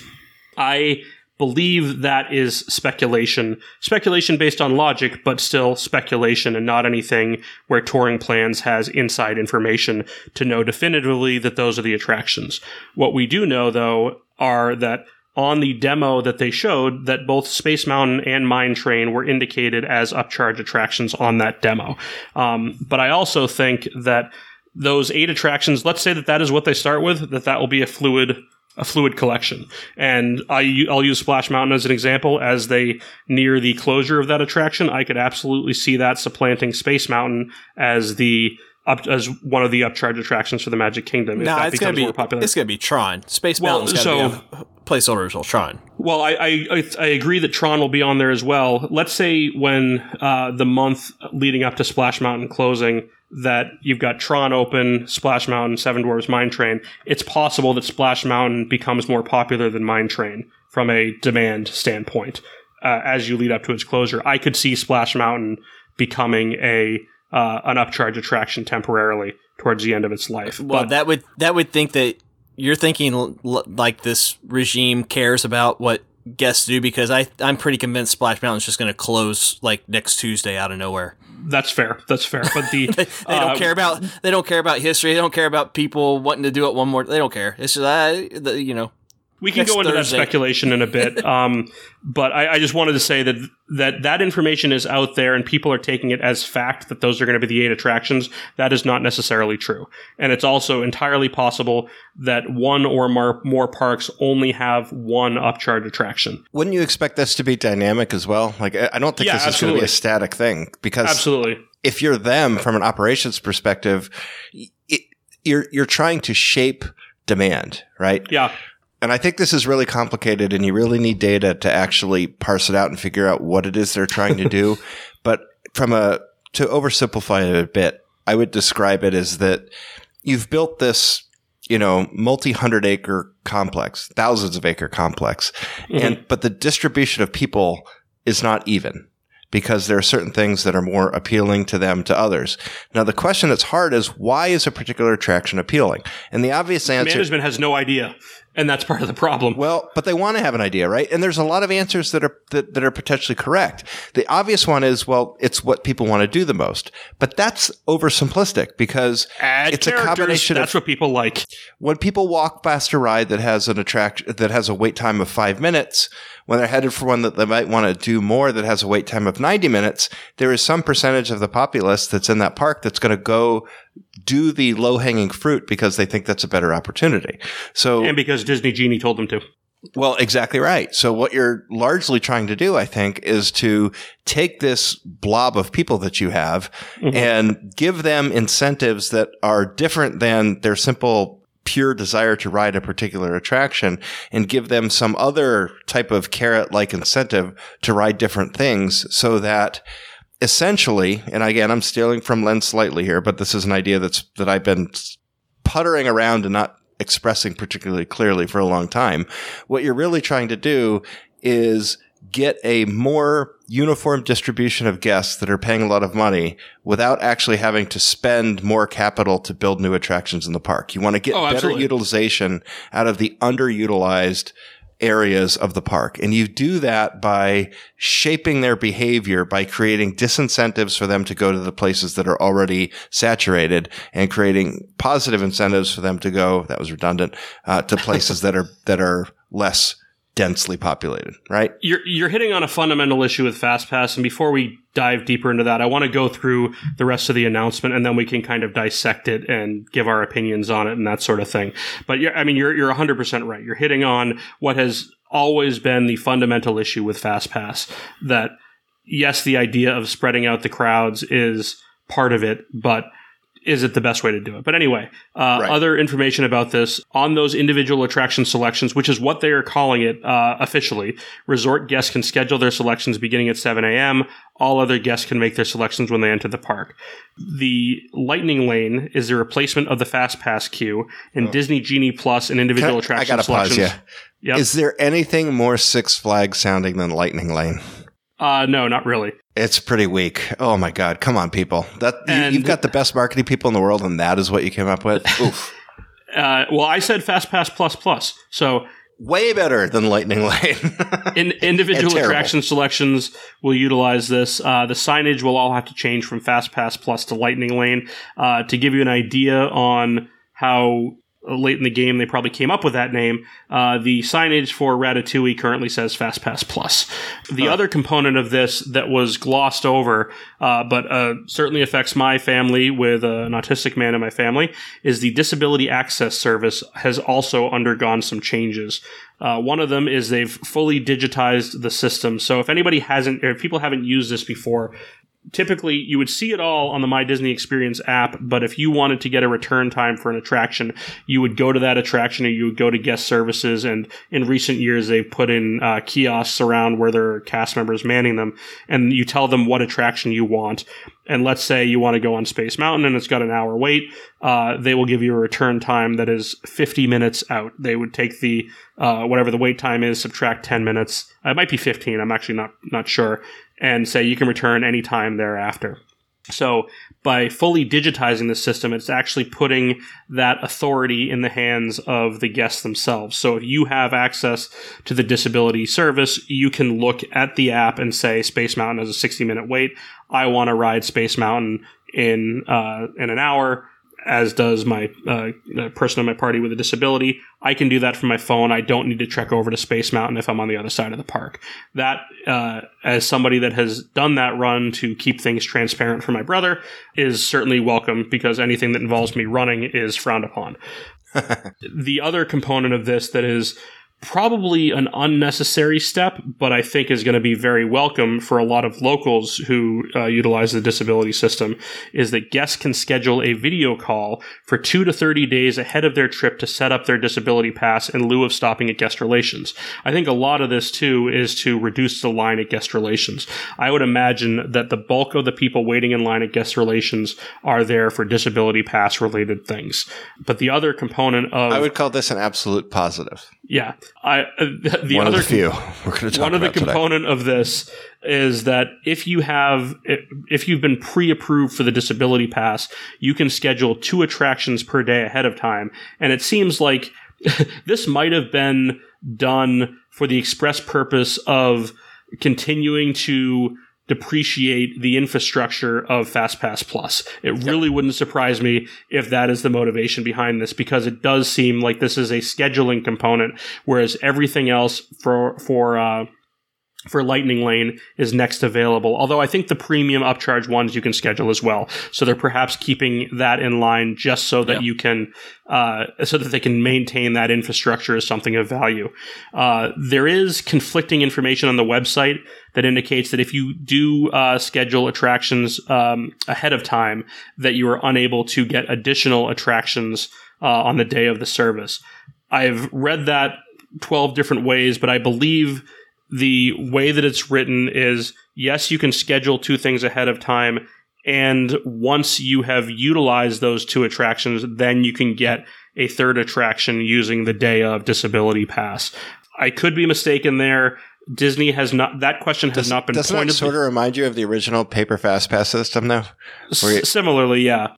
But that you've got to be able to keep getting another one because that doesn't make any sense. Like the yeah the reason you get the pass is because you can't wait in the lines. And so therefore if you schedule two and you can't do any more the rest of the day, you know, Well, I, I think, uh, and I'm I'm with you on that assumption, Ben. But it's it's an either or proposition where you either it, the uh, the other option is you can schedule two and not get any additional, or you just get them day of and next available. And the way that it works, even if it's something that's got a four hour wait, you're never going to walk into the park at 9 a.m. or at park opening, whenever it is, and be shut out of an attraction, with the exception of Rise of the Resistance, which doesn't operate using this system. So I, I don't know that there's a huge risk there, but to your point, I believe that at the very least, once you've utilized those two pre-booked uh, disability reservations, then you can get a third one. But it's possible that you can get a third one day of, even if you haven't used those two that you've scheduled. See, to me, I think that to me it comes across more as an incentive to do all this before you get there. Mhm. You know, just take the time to do this over online. We'll give you two passes to get it started. It keeps you out of our guest relations line in the park. So Yeah. it, it like you're Which doing this because good you for need customers. yeah, and, and yeah, limiting it to even if it's worded that way, has to be some kind of mistake because you I think it's worded who- poorly. yeah, the people who need this need it for everything all day. Like Yeah, that's that's right. the That's- reason that's they right. have it, not just for two rides and then oh the rest of the day I'm gonna go wait in the regular queue for everything else. That's that's not these aren't free fast passes. Uh, the, Right. you, they they need this, and so it, it, I think it's the it, it incentivizes people to do all this ahead of time so they don't have to, you know, honestly, part of it's staffing. If there's less Yeah. people in line at guest relations, that's one or two less people they have to pay all day Absolutely. You know, in those positions. So, yeah, I think it's just poor, worded poorly uh, because otherwise, nobody. I don't think any. Why, why would you do it ahead of time as opposed to doing it in the park and using being able to use the pass the way you need to use it for for those guests all day long? Yeah, I imagine we will know because I, I think the, the plan is uh, is Disney Genie is going to be launching, if not October first, around October first, give or take a couple weeks, is my guess, and we will know soon enough. Uh, that question will be asked and answered by somebody on that video call with um, the Disability Access Service rep. So I, I think you're correct, Ben, that uh, it will not limit you. The question is just can you book that day of while still retaining the two that you pre-booked or not but either way i think all of these and we're getting into opinion now on the disability access service are very welcome changes uh, for the for the grassy family and i'm sure that people uh, that need the pass for whatever the reason may be but certainly for uh, guests with autism are gonna are gonna appreciate this because it does kind of revert back to the old GAC days where you Yep. can just show up to an attraction and go. And they Disney pointedly stated at the outset, I think it was um uh, now the name uh, escapes me, but the uh, the woman that was the head of Parks and uh, not head of Parks and Resorts, but head of Walt Disney World, uh, Meg something. Does that sound right? Meg Crofton. Yeah. That's yeah. She flat out said on the Disney Parks blog, "This was being abused. That's why we're changing it." Um, so the disability access service itself, I think we're kind of all on board with all of these things, but we primarily have opinions on other areas of this. The public reaction on Genie Plus has been very negative. There are three videos on the Disney YouTube channel, and at least one of them is the most disliked video on the channel. I think the other two are probably two and three on the channel. So I'm going to hand it over to you guys for your opinions, your thoughts on it. Uh, Josh, why don't you kick us off with your takeaways from their announcement and what your expectations may be? Sure. I think that I, I've made this comparison before, but I'm going to make it again now to launch this. There used to be an advertising campaign within Coca Cola that everyone drank the same Coke. Mhm. And I think this was in the 60s or 70s, but the, the campaign was, you know, it would show the Pope and the President and the King and CEOs. And Wasn't that a lie, by the way? Uh, I don't think so. But, you know, you drink Coca Coke wasn't something where like they would uh, skew You're it really or- fucking this up for. I know I am. I, it's what I do. where they tailored it to like uh, different taste palettes uh, depending on the country. I don't have data on that, so I can't Anyway, continue. I wouldn't I wouldn't be shocked. But the advertising campaign certainly was that whether you're a billionaire or a kid on the street, Is that the one with me, Joe? Gr- Sorry. it feels like I'm doing Kingdom Cast. the, the point was everyone has the same experience when you enjoy a Coke. Mhm. And there's a lot of power in that message because it appeals literally to everyone, which is, uh, you know, a pretty big accomplishment in the world of marketing. And I think that Walt Disney World used to have that sense to it where life was hard and not everyone's life is similar or comparable for most of the time. But when you would go to Disney World, everyone was having a shared experience and there was a, a similarity there and an sort of egalitarian experience that I think was was neat. Everyone was sharing this together, and increasingly, and this is certainly something we've talked about a lot. Disney has done a tremendous amount to stratify the experience, and I think some of it is reasonable because there are people who are affluent and they're they make a lot of money and they have a lot of disposable income and they they expect deluxe accommodations. So if Sure. you're running a entertainment industry like Disney, you have to cater to those people. It would be foolish not to. But you don't only want to cater to them because there are people who aren't as fortunate financially and you need to create economy experiences. And you need to create experiences for what is probably the fat part of the bell curve, which is the people in the middle, which is why we have moderate resorts. All of those things make total sense. But it seems to me that there was a perversion of that mindset to where what Disney essentially decided to do is essentially ignore the overwhelming majority of Americans who make a household income of probably less than $75,000 a year and cater instead to a very small subset of the American population. Now, granted, it's a global company. I understand that. I don't have the data to really analyze this globally, but I have spent a lot of time recently on household and individual income, both median and average calculators to try and figure out who it is that this company is actually, uh, you know, directing their marketing efforts at. And Tim and I, you and I talked about it offline, and you said you thought the number was about one hundred and fifty thousand dollars household Yeah. income and up. And I think this is a conscious choice. Absolutely a conscious choice. I do too. And you can sort of understand it from a purely business perspective because if they can extract, you know, three or four X the money from a wealthy guest as they can from a middle class guest, then their profit margin goes up by serving that more affluent subset of the population because they can serve them with less infrastructure. So their costs are lower. So their profit margin is going to be higher. right. But I think what's important to realize is that the only reason that the company has the ability to do that is because they have built the loyalty and the goodwill and the market share they have by serving the world as a whole. Right. So- They've served more people. And yeah. It just strikes me as a change that is very blind, almost willfully blind to what made them great in order to do a very short term cash grab from a captive audience that has the disposable income to overpay for everything. Can I throw And- something out at you guys? of course, Uh, I interrupt you uh, all the time. I would expect you to barge I've already in. interrupted you nine times, but You've been pretty bad tonight, Ron. Yeah. I mean, get- Uh, let's say that the Disney Genie announcement was set aside the upcharge attractions, but the the uh, the Genie Plus component of it that is you know eighty five to ninety percent of the rides. Let's say that that was free, but on the same day they also bumped up ticket prices across the board fifteen dollars. What would the reaction be? Would it be different? I mean, that's a good question, and obviously, all Because we that's can do is effectively what they're doing. That's I- effectively I- what they're doing here. I think It- it, would be different because we're used to tickets going up in price. Mhm. We're not used to that big of a jump, but we're used to it.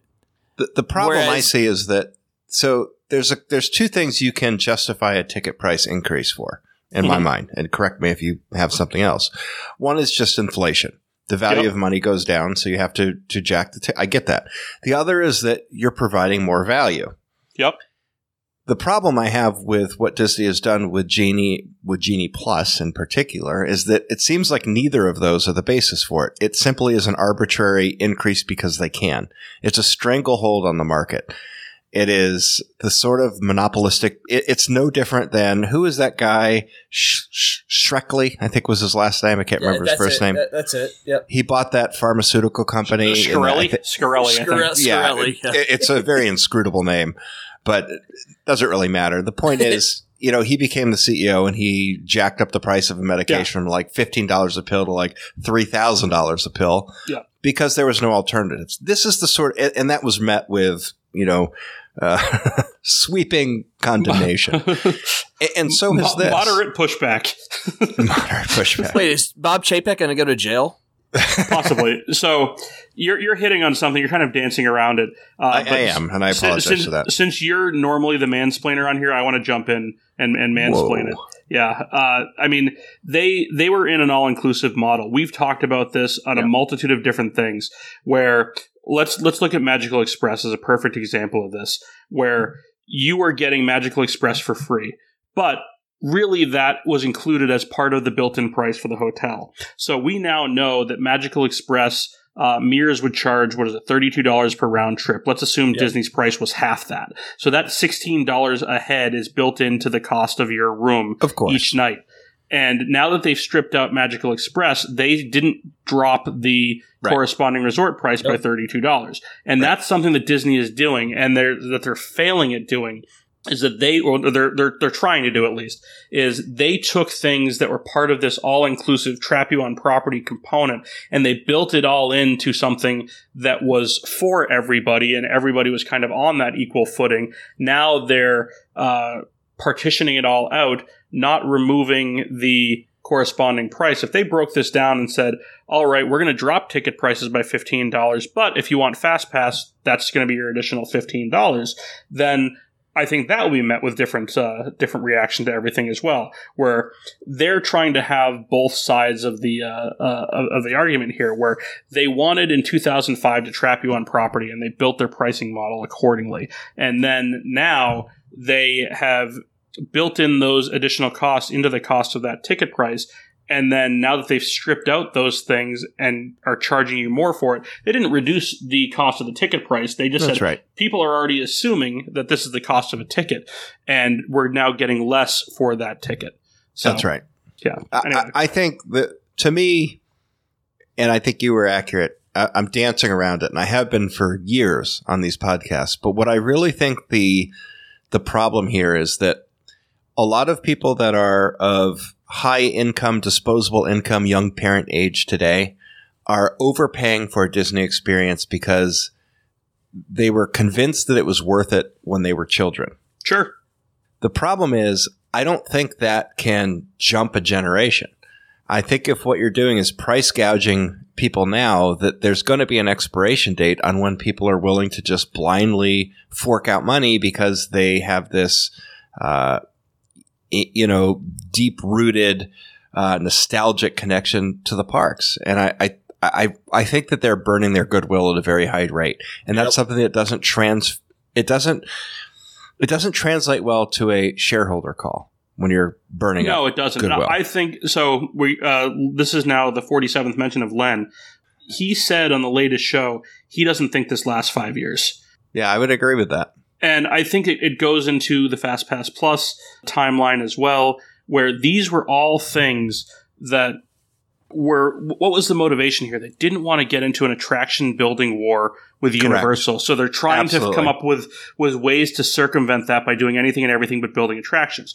When mm-hmm. they had the next gen project, which they spent two billion plus on, it didn't compete with Universal at the level that they wanted to do. They didn't data mine like they wanted to, and it's been revealed uh, recently that there may have been some problems with that, and I don't have all of the details on that. But uh, Yeah, that's interesting. yeah, the, perhaps uh, some of those Magic Band uh, readers that were placed throughout the queue were not as effective at tracking your movement in the parks as Disney wanted them to be. But anyway, the end result of all that was Disney was forced to build new attractions, and they spent two billion dollars on the next gen project. So mission fucking accomplished.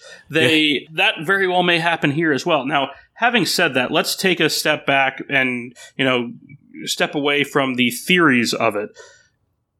Yay or nay? Where do you guys sit on the uh, on this? Say relative to uh, FastPass Plus relative to other systems like MaxPass or Legacy FastPass? Where do you sit on that? Because I, I put a definitive I, well, line before as you answer, let, let me throw mine out since I, I had Go the for it, floor. yeah. I'll get my answer and then I, then I will then I will uh, cede the floor. I, I'm going to be over here booking my Universal trip while you guys talk. So go ahead. Okay. Go ahead, Josh. I think that if you go from ticket books to the all inclusive model, that that was an upgrade. I think everything after that has been worse, with the exception, arguably, of the paper fast pass system. I think the problem, and, and here's where things get more complicated.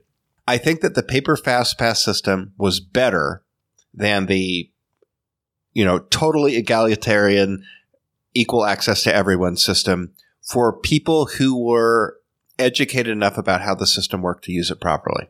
I think for everyone All of else, these systems were exploited by those that were more educated about it which will always happen with yeah. any system. with anything. So that's The- that's the the problem starts to be if you look at the average knowledge level of a guest when the baseline level of information you need is higher than what your typical first time guest has you're doing it wrong yeah. and I, and I, I think the paper fast pass system was arguably an upgrade but i think everything after that has had such a steep learning curve to be dismissible as being a poor choice right from the right from the get-go and I think that Genie Plus is by an order of magnitude worse than anything that has come before it. The learning curve, the I mean, if you look at what the I, basic I value disagree with that sentiment, but I will let you finish. okay, I, thanks, Kanye. Uh, Um, I'm gonna let you finish, but I, I think that Fast Pass Plus dis- is the worst thing of all time. You really are Kanye. the value proposition of Disney has always been escapism. It's Yeah. letting people get away from the challenges of real world life. And mm-hmm. what they have increasingly done is create complexity and difficulty and planning and logistics and finance and all the sorts of things that people don't like about the real world. And they've baked them in to the Disney vacation experience. And that to me is a very poor strategy because it, it diminishes the degree of difference in terms of overall stress that exists between your nine to five job at Shitco International that you work at and your incredibly expensive Disney vacation. Um, and I just don't think that that is a sustainable business model. I think uh, you hit on something that has always been a problem with FastPass back to the 90s when it was introduced, and that is the complexity of it. That uh, if you walk in totally ignorant of it, it probably takes you at least a day to figure it out. And that For is sure. assuming that you recognize that it is a free service for you. Yeah, ben exactly. Ben mentioned uh, that he's booking his trip to Universal, and if you, we've all been to theme parks around the world. I'll uh, Six Flags is getting another mention today. Their fast lane system has 17 different tiers and is also complex. Seventeen tiers. it, like, you, if you look at it, it's ridiculous. Like at, Ma- at Magic Mountain, they have, I think they've got one tier where you you don't lose any line, but it's basically like the the DAS system where you just wait but not in the line. Then you've got another tier where it's fifty percent of the wait time is cut in half, and then you go in with like your Tamagotchi and they scan you in. And then the next step is ninety percent of your wait is cut. Then there's ninety percent, and you can ride twice, which I did once with a friend of the show, Hunter Nixon. And after like At three Magic hours, Mountain? yeah. Uh, Did you ever ride X two? I did. It's phenomenal. That's a great. ri- That's Uh, a great and, ride. and you know what? That that's effectively what this model is too. And I was going to get So- into that. One thing to mention on Flash Pass, since you mentioned it though, and I think this is what my biggest problem, and I can't believe I'm going to say this with with uh, Genie Plus. You know, I, I live 15 minutes from Six Flags over Texas. Yep. Now, I have never used the Flash Pass system ever. Yep. There's two reasons for that. One, the regular lines typically not that bad. They continue to move pretty normal rate because unlike the old fast pass system, there wasn't a fast pass lane clogging everything up. Now, while there is still a flash le- uh, a flash pass lane on all these Six Flags rides, their price point is fifty dollars is the cheapest one. Yeah, it's My- it's it's my they worry price a lot of G- people out of it. They do. And so at that point, I'm like, nah, I'm not doing that. My, my worry with Genie Plus, you know, you and I just came back from a trip where standby lines we didn't need a fast pass because we moved through everything so easily because Right. again there was nothing clogging it up. I've seen too many videos talking about well nobody's going to buy this Genie Plus so the the this is actually going to help standby continue to move. I disagree with that. Yeah, At I don't think that's good $15 per person, I think that frickin' fat Genie Plus line is going to be back the hell up at all times, and we're going to go back to the days to where we are seeing normal to exceedingly long standby lines because they didn't price this too high. That's as an, that's much as I hate to say that. That's a marketing thing too. And uh, uh, as the resident uh, person that went to business business school here, I had a professor, a marketing professor, that was a big wig at Gillette. And uh, amongst other things, he was uh, the guy that had the idea of sending out the Gillette Mach 3 razors to uh, to men on their 16th birthday. Yeah, and that's what we call razors. loss leader pricing. Uh, but that, that was one of his ideas. But the other story that I remember him telling that resonated with me is when the switch was made to the disposable heads for um, for men's razors. And what happened is they they sold it, they sold the blades, and the issue was that they they figured that they could make the money on selling the replacement blades, which they still currently do to this day. But back in the day, the disposable razors where the entire unit was disposable was significantly cheaper. And what they had, what they found they had to do was reach a certain price point on the handle in order to get people to continue to use it and feel that they needed to recoup their investment in the, the handle. cost fallacy. Exactly. So it's the exact same logic here. I think we're going to see uh, the comparison to Max Pass needs to be better explained here. That Max Pass in Disneyland worked in uh, concert with the legacy Fast Pass system out there. If you uh, paid the fifteen dollars, or I think uh, ultimately um, before it was removed uh, when COVID shut down the parks, twenty dollars. Uh, you would have access to a digitized version of the legacy system, but the legacy system still existed. Mhm. And MaxPass allowed you or gave you the opportunity to not have to trek around the parks. Huge advantage. Uh, and for if you were getting something for Radiator Springs Racers and it was five hours out, you could get another Max Pass within an hour and a half. Whereas if you got a paper version, you had to wait two hours for it. So the idea of it working in concert with Legacy FastPass as an upcharge for a slightly better convenience made some sense. But for me, I think that yes, I, we we asked for eighty percent. We asked for Max Pass when we talked about this. We anticipated an upcharge version. We asked pointedly for Max Pass, a fully digitized. This isn't quite that. No. But Ben, why don't why don't you go through your opinions of it? Because I, uh, I Well- I don't want to step on your toes. I, you haven't talked much on this.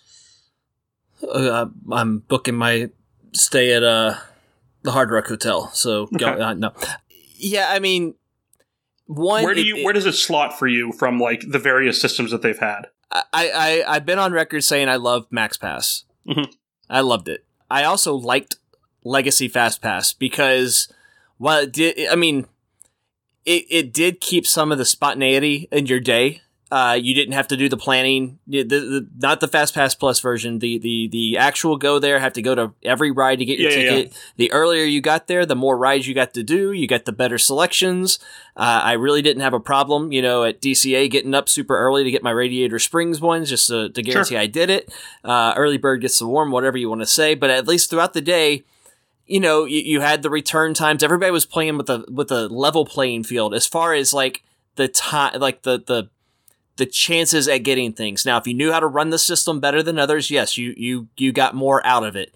But the the park would open with a certain level for everybody to get access to, and whoever got them got them, and when they were out, they were out. It was it was even across the board. I didn't mind that at all, to be totally honest with you. Uh, this version,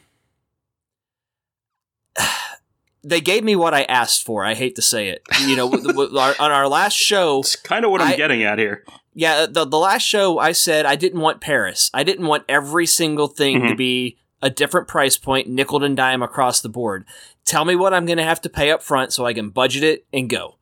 Mhm. And we got that for what 80% of the attractions, Yeah, you know, I said without it's about eighty percent of Max Pass. yeah, so I got what I asked for. The price point isn't insanely obnoxious, which is a good thing, but it's also I think it's a terrible thing because I do I am one of those that I think that if you want to do a lot of rides and attractions, you're going to have to pay for this. Mhm. Because the ones that don't get this are going to be stuck to that standby line. And I do think we're going to see standby lines go back to what they were with the Fast Pass Plus and the Legacy Yep. side, where standby lines sucked. And you know Uh, what's interesting is that because of all the fast pass stuff, we have data about what the typical guest considers to be an acceptable number of rides to do in a day. And as I recall, it was about 10. Yeah. So if you do the math, you're basically talking about a first class Disney experience being about $300 a day. By the way, name the uh, parks that have more than 10 rides after the Magic Kingdom, because there aren't any. Yep. Yeah. And I think once this starts, if you don't have Genie Plus, you're not doing 10 rides a day. I ju- think I that's just- right. Uh, you're not going to be able. You might be Or at able least to, not but 10 you're, marquee rides. you're going to be doing teacups and Correct. Barnstormer and stuff like that. Yep. Yeah. So Aladdin four uh, times. now, two things to come. We don't know the price points yet on the Lightning Lane attractions. There is speculation in that same touring plans article. Four dollars to twenty four dollars was the pri- was the selection. $24 is uh, really, I mean, you're talking mob, mob level extortion. But you know what? I was thinking fifty dollars for Rise of the Resistance. Ugh. So I'm shocked. Actually, twenty four is the high end at the speculative uh, speculative point. Uh, per $4 person. How many kids do you have again? Okay, but see, yeah, I, I get that. Here's here's where I'm coming from a little bit as well. So, it, say, I don't know, say say uh, Space Mountain is six bucks a head to walk Mhm. on and do it right away. You know what's seven dollars a piece? A blue milk. Yep. Uh, so I'm gonna look at my kids and go, kids, you guys want to get you know, Yeah, you got to make those choices. That's going to happen. or do you guys want to go walk on Minnie and Minnie's Runaway Railway? And it'll be one or the Mini other. Minis is the uh, porn follow up. Mini and Minis. Yep, mini yeah. so they did again. That's another level where they almost didn't price some of these things high enough to discourage some people from doing it. If you're going to price these out, I almost want it to be the richest of the rich to do it because that means we're not all on that. No, you know, very few are at that level. So again, it doesn't clog up that lane as much. And let's. I want to live in a world where standby is not miserable. And But is, is that part of the, uh, the the idea here that what's four dollars, what's twenty dollars, that sort of thing? I, I think that's absolutely part of it.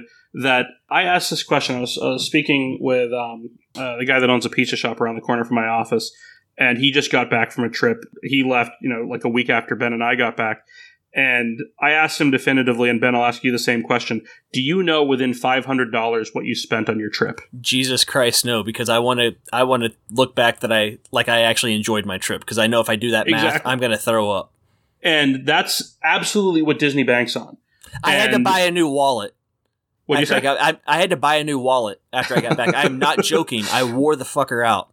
like- was your other one violated? Yeah, no, but taking it in and out and moving your cards, then like how many? It's ridiculous how many times you grab your wallet at these things out because it's it's one after another to pay for this, to pay for that throughout the entire day. Think of I don't know if you guys are addicted to any um, uh, mobile games, but any Yep. of them that have in-app purchases. Yep. The the mindset of those in-app purchases is you're not your your your psychology isn't processing that as a monetary transaction, Right. even There's though a threshold says it. below which you don't realize you spent money. Right, and I, I've seen this. I'm guilty of it myself. Uh, a Marvel game that I used to play, I would spend ridiculous amounts of money on it, and you see this, and it is exactly what Disney is preying on. They are preying on that family, and I'll I'll be blunt. I I waited two and a half hours for Flight of Passage on the last trip. If I had an option to skip that line for twenty five bucks, I would have done it in a heartbeat. It wouldn't. It would have made a situation where I had four days in the parks uh, I would have that two hours was worth my twenty five dollars. Absolutely, but that was only a single person. If I had uh, a family of five with me, then I might have thought about it, or we might have skipped the ride. So these are all the decisions that are going to be made, and the conversations that we're already having about our fall trip is: all right, if we have to pay for any of these upcharges, does that mean that we do one less dinner? Does that mean we don't? We don't build the uh, uh, the droids like like Ben and his girls did.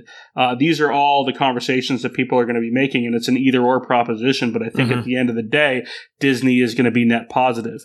And it goes back to what the speculation was on some of these rides. So some of them make a lot of sense. If they're putting it on Rise of the Resistance, makes a ton of sense. Remy's Ratatouille Adventure, new ride, makes a lot of sense. Mine Train, uh, Slinky Dog, uh, popular rides, not super efficient. That all makes sense. But something that's old, like Test Track, are you going to get a lot of buyers? Uh, what that tells me is if I have to pay to get a fast pass for Test Track, and the the other thing too is they may eliminate like the single rider line for people like myself Yeah. uh, that are older. That just means I'm not riding Test Track anymore. Yeah. That that's a decision because Test Track itself as a draw is not a big enough draw for me to either want to wait in the standby line or pay. You know, let's let's say it's From a- four dollars. From Disney's perspective, if you stop riding it, is that a win or a loss? They don't That's care. a tough question. I mean, as long as they're is, is that's an interesting thing to see. Like, does do they see a precipitous drop off in test tracks Ex- uh, wait time? They're they're increasing the number of moving pieces in this whole analysis by doing Right. all of this.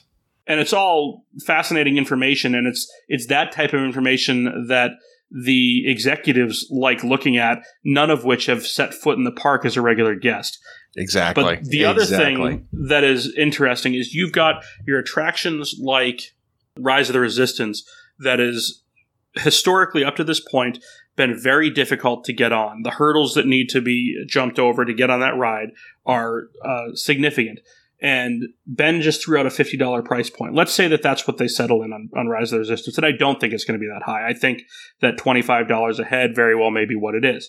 But then you have something like Kilimanjaro Safaris, which was designed in a way to basically allow everybody that crosses through the turnstiles at the Animal Kingdom to ride that ride. It is Right. the it is the flagship attraction for that park. So it's not they're not going to get $25 a head for that because even on your busiest days that tops out at a 90 minute wait. Um, it's a it's a very popular ride. It is very efficient, uh, but that might be something where the model for profit on a ride like that, assuming that it does have the individual attraction service, is four dollars a head, and they don't necessarily need to get it that much. But somebody might look at a half hour line and say, eh, "For sixteen bucks for the family, we can get right on this." Yeah. I'd do that and save half an hour, So, and then so- maybe we can catch the next Lion King show, so, so like me things like that. out a, a, a question that is responsive to the one that you asked me at the beginning of my discussion. If the ideal experience in any park now requires paying 120 something dollars to get in, plus 120 dollars in extras, should they just have made the price of admission 250 dollars and make it back what it was before FastPass? I think that's and I, I think that's something that we're we're getting ahead of ourselves here. But if we're going to assume that Len is correct and our presumptions are correct that this system doesn't last much more than five years, the next question is what is the next system? Yeah, that's And a I- great question. And and I, and I think you're you're potentially hitting on it there. Um, I want to go over how I broke this So down I- for I- me I- can, I, can I bring up Go just for it. one thing real Sure. quick because You just did. I'm done. Uh, here's what worries me because again, going at the price points and me mentioning that it's not priced high enough, I I I, I don't know if Len's right about the five years not lasting because uh, we went over the the, the the magic key or whatever the hell they're calling their passes at Disneyland, uh, and we all I mean it's. They raised the prices across the board. You lost a lot of things. You lost a lot Not of benefits. That's entirely true, actually.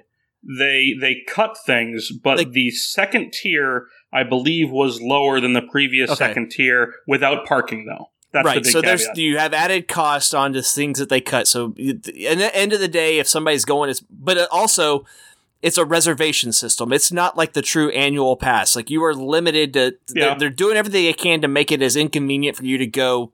While still charging you what you used to pay to just to go whenever you wanted, except for X number of blackout dates. Yes. So they did a lot of things that were like, this isn't good. And then I still, you know, pull up my social feeds yesterday and I'm looking at these idiots waiting, you know, for four hours to get through and Mhm. buy the thing. Like it didn't deter people from buying it. And the problem is, it's not, these aren't, you know, we, we talk about they're catering to the rich of the rich. They are. Mhm. But you know what? The kids living on their credit cards that have, you know, buying $40 Mickey earbands and having 50 of them. They're buying seven lightsabers, not because they're rich, but because they don't know how to manage their money. They're putting it on cards. They're just, they're just spending to spend. That's what they're going to do when these things open in the parks. These Yeah. th- th- there's people that can't afford twenty five dollars per person to ride Rise of the Resist- Resistance are still going to pay twenty five dollars per person to ride Rise of the Resistance and deal with the consequences later, and that is going to affect all of us because that's going to cause longer waits. That's going to cause boarding groups only get to 70 that day because they have to they have to make sure those people who are paying to get on get on and it's going to affect the people that aren't paying in a negative way throughout throughout every experience in the park and that's that's something that I'm just super worried about that you've either got to do this or just I don't know don't don't it's not going to be like what you experienced before. We are, we obviously know that. The other thing I want to say is I don't trust that bald headed creep, you know, in the least bit. G- at least with the old Legacy Fast Pass, I, appreciate you knew. taking it ad hominem. yeah, with with Fast Pass Plus, Legacy Pass, Fast Pass, you know, with Fast Pass Plus, I knew I had at least three Fast Passes to start my day. Mhm. With Legacy, I knew if I did the system right, I had X number to, to, to get through. I could, I could, you know, budget out my day and get a ton of fast passes throughout the day. Maybe not everybody could do that, but that's, I, I knew the system well enough to do that. But if I didn't get a lot of fast passes that day, I didn't pay any money for that. So it's not that big a deal. Like I'm not sitting there going, I didn't get my money's worth. I Mhm. don't know if I trust this company whatsoever that if I pay for Genie Plus and I get up and I book, I get there and I book my first one, nine o'clock for Pirates of the Caribbean. When I pull my phone back out, you know, is there going to be something available at 9:30 or is Chapek telling them, you know, make sure these people get six of these a day? So, like, like, how do I know it's not spaced out in a way that's the system's not being manipulated? We're to make know sure I soon can't- enough. That's I I don't trust Yeah, this agree- company I agree enough to that. go that you know oh you've already done Big Thunder twice today. There's no way we're going to give you a third one. Well, Well, I- my, my family loves doing it. You know, it's all done through computers now.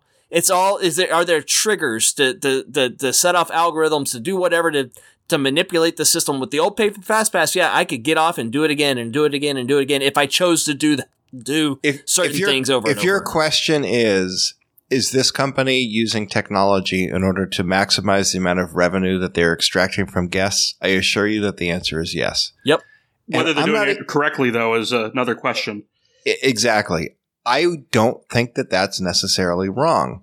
The problem comes in when they are sacrificing the guest experience for that. And I can just tell you, as a guest, I, I mean, I openly admit that I'm not qualified to opine about a lot of things about operations because I don't have inside information. But now we're looking at it from the guest perspective, and I am a guest, so I'm perfectly qualified to comment on that.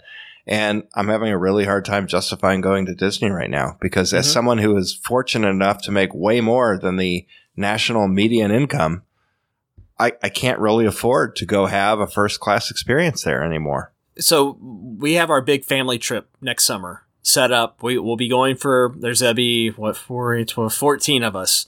My sisters, my parents. We do this every three years. We have DVC points. Uh, Mhm. we budgeted it out so you know the room's kind of whatever taken care of. The news this came out that day. I I sent a note to my sisters to explain to them, hey, this is what you're used to spending. This is what it's going to cost now for those same experiences And what was Mhm. the difference? It, it was i mean they're used to having fast passes they're used Yep. to to using this i was like hey How long They're was this trip? this is a seven day trip Okay. i But- said but monetary. If you could break it down by a by day difference, how much per day per person? What are we talking? well if they want genie plus just for the minimum level it's what $15 per person yeah. per day so you know i told them hey, seven days each of you have four of you in your party this is what it's going to cost you not trying to deter you one way or the other. I'm just giving you this information to so you can start budgeting properly because you're not used to having to pay for this upcharge for this experience. My second note after that was hey by the way universal you know here's what it would do to, to do express pass and the same uh, you know maybe maybe we don't go to disney the full seven days. Maybe you budget it down a little bit and we can go to universal and do here's express pass for unlimited passes for all of the attractions with no res- no restraints on it whatsoever this is what it would cost and that discussion is happening right now amongst my family i i go enough let's let's that move I into really that. So, yeah. I, I, I was just saying, I go enough either way that it's not going to affect me what we choose one way or the other, but they don't go all the time and they are definitely weighing the do we want to spend this much for Disney or do we want to do we want to spend this much for Universal because there is a definite difference in price at this uh, right now. Yep. Uh, So I, I, I know that I wanted to go back to uh, uh, some of my overall thoughts on it, but you mentioned Universal, so let's hit that because that is a very big uh, component of all this. And if I'm if, if I had any authority at, at Universal, I would smell uh, blood oh in the my water god! here Yep. Because- yeah. because it, right now Disney it has never been more vulnerable. Yep. Uh, Universal is building a third gate. They are opening up a new e-ticket annually, and first thing I would have done, and it's entirely possible this took place when Disney announced that Magical Express was opening. I would have had Mears on the phone that that day, that hour, that minute, and I Yeah. would have said, uh, "What is it going to take to get the contract?" To have you drop people off at Universal's resorts. Yep. I agree. I would have done that. Uh, move one. Second move is I would have looked into the my Disney, uh, sorry, the Magic Your Way ticket structure Yep. over at Universal, and I would have said after day four, every additional day, three to five dollars, Yep. and you continue your day that way. Look into all of those things that Disney is stripping out. Universal doesn't have the infrastructure to fundamentally change the way that their front of the line access works, but with a third park, maybe they do. When that third park comes online, do you expand the express pass guarantee beyond those original three resorts? Or perhaps introduce a system that people uh, can further utilize the express pass an express pass light version that uh, if you're staying at the resorts you get uh, a couple of attractions per day where you can use the express lane things like that are absolutely things that they should be considering to further incentivize it and also reduce the complications of it because in addition to disney charging more uh, for things that they previously didn't itemize out. Uh, one thing that we forgot was the uh, resort parking fees. Um, that was something else that they built in. But uh, Universal has a more simplified approach to these things. If you want their express uh, express pass, you either stay at one of those three resorts or you pay an arm and a leg for it. It is not cheap, but it's also a very simple system. Show up to the attraction, go on now. You don't Yep. schedule it an hour out. You don't have a time window. Uh, there's not an availability question. It's do you have express pass? Yes or no. All right, go on this line. That's Yep. that's how it works. Yep. Yep. So there's a multitude of other things that Universal can be doing, but if they fail to capitalize on what many are perceiving as Disney's missteps, and I think the Magical Express thing is the biggest one, that if Universal, and it doesn't need to be Mears, it could be any bus company, or or Universal can do it itself. God, we know that they're better at transportation than Disney is. If they, if they want to uh, enroll that themselves, then do it and uh, take that over. They've already identified the price point. That's the most valuable component of this. But I imagine that Universal could negotiate that and absolutely step on Disney's throat with these things. But um, I don't know if you guys had other thoughts on what Universal can be doing if Disney just doesn't drive people there themselves. Oh, I mean, No, I think you nailed. it. I mean, if you're Universal, you have to be you have to be banging the value drum right Oh, yeah. now. yeah, absolutely. And Yep. di- I mean, let's face it. If you go back two years in this podcast, or at least in the podcast that preceded it, where we were all still having the same conversations, we were talking about what park was empirically better. Mhm. And Disney, by their own choices, have made it to where that's not the analysis anymore. Now it's No. about it's about what's there relative to value. And because of what Disney did, Universal is now clearly the winner in that in that analysis. And I think that's that is a real indictment as to Yeah. the strategy that Disney is employing. I will I- make s- I- oh, one go ahead. devil's advocate argument here. Uh, Okay. Something that Universal has failed to do, and I absolutely think they should be doing, is try to cater to a younger demographic.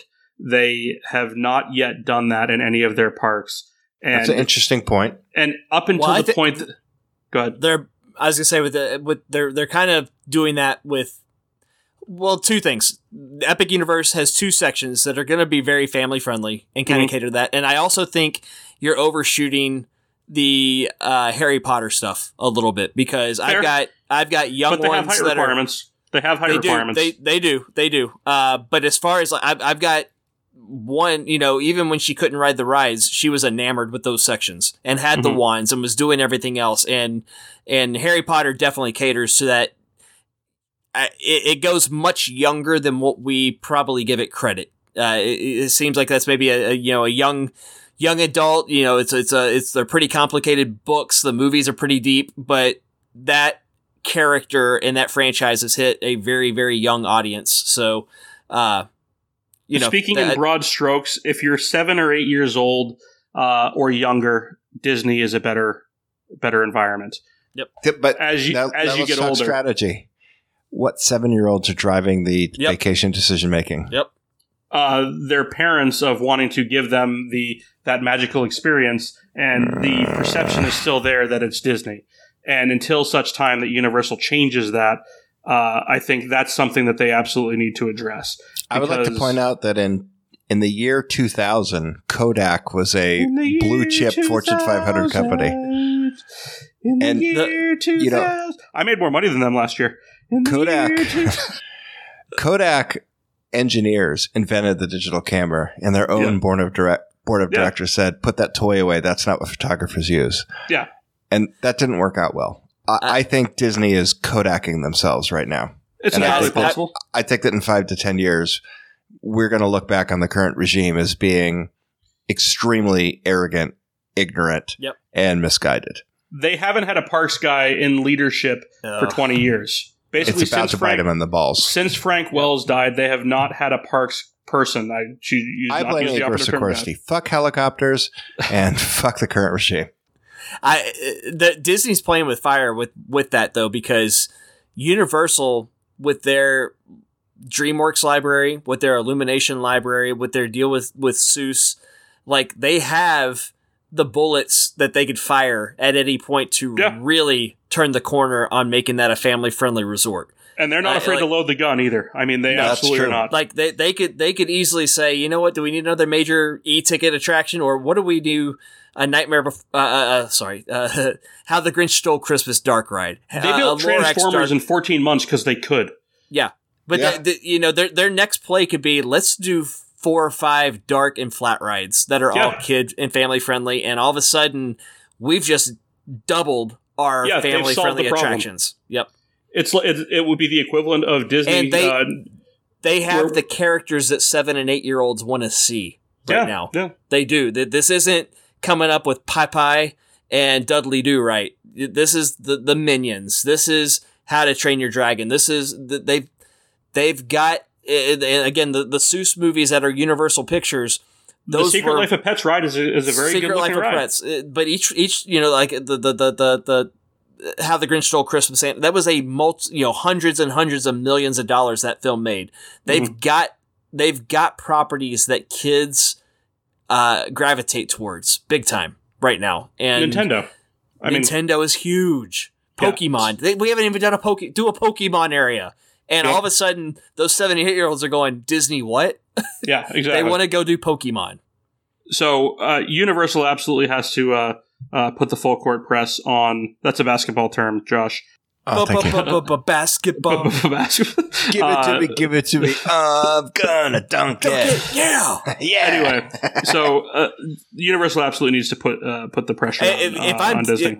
if- saying what you were saying though, the, the original question, if I'm Universal, I'm Mhm. sitting back on my uh, lazy boys Mhm. and just going, you guys keep announcing stuff for a Yeah. little bit. We- Just keep going, keep going, keep Yeah, going. I, I agree what with else you you there. got? go- Keep going. Keep. I think they need to take going, some then- proactive then- measures. Uh, I I said it on the last show that the, if I were them, I'd be starting an ad campaign saying, you know, Universal, a, a vacation your family can afford. That would Yeah. be my tagline for the next I, eighteen I agree months. 100%. And They should call this uh, customer alienation plus Well, because the- that's what it really is. uh, if anybody from Universal is listening to our show right now, here's a free commercial. Universal you guys can run from this. the Disney buzz- Dis- Disney bubble. Well, okay, Universal. We know how snarky they are on their social media accounts. Their Twitter account is fantastic. They have I no love it. problem taking shots at the They're other second companies. to Wendy's at being douches Man, online, which I if appreciate. if if if I were them, I would have a commercial. I would have- Airball. I would have a commercial starting October first. Yep. And this would be running nationwide, and it would be a family walking up to the Velocicoaster. And the dad pulling out his wallet, you know, walking up to a, a team member, pulling out his wallet and going, "How much does it cost us to ride this ride?" And the Yep. team member going like, "What are you talking about? Yeah, Come we don't on do in. that here. We don't do that here. Get in line, come ride." And they're like, "Are you what? There's no. I don't have to pay anything to ride. No, you already paid. Come on in. no, That's- that would be my honestly, I- commercial. I, I'm not- would say, "Fuck I'm not you, Disney." trying to kiss your ass right now. That's it. I mean, that is Yeah. the that is the campaign. Yep, Yeah. I would do Go- that over and over. right You- after him. How much is it for us to go into Harry Potter? Well, you, you already paid to come to the park, sir. Come on in, have fun. What do you? And you how know, does just like Disney respond to astonishing- that? There's no response. It, I would. So, I can't believe if they're not doing that already. It's it's a huge miss on Universal's part because they, We put they LEDs on the on Spaceship Earth. What what else do you want?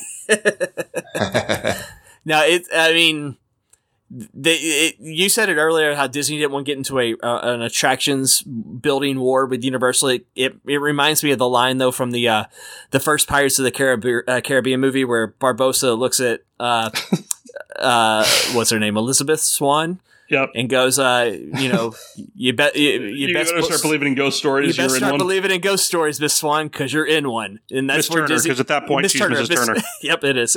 but uh, you, you're in one right now. You, you Disney, you didn't want to be in a theme park war. Well, you better. You're in one right now. And if you guys, if your bullets are, you know, up charges for everything and one or two attractions every five years, and Universal's is building new theme parks. Upping the other parks and keep adding stuff, and you know what? Not price gouging across the board this is this the gap's Yeah. going to close much faster than Disney ever anticipated. So, so I think that's an interesting point because as a podcast that has, whether you like it or not, and I think a lot of listeners, this is the most Epcot thing we could ever do. Is I think there's some education here that because we talk about real concepts, but we hide it within a drunken subterfuge of nonsense. but And a subterfuge is what Mission Space is, right? That like circular thing.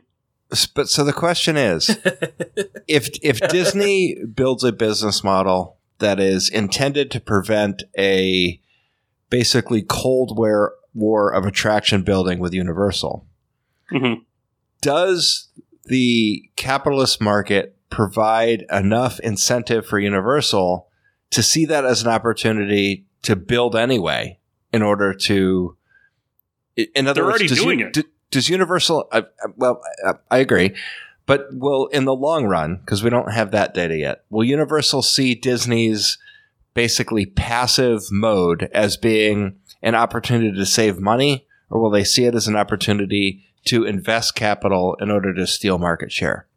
My personal belief is, and Tim, you already really stole my punchline here. I think that I think Universal will continue to build. Yeah. I think that I think that the strategic advantage, the core competency that Universal seems to have over Disney is that they can innovate. Universal is much quicker.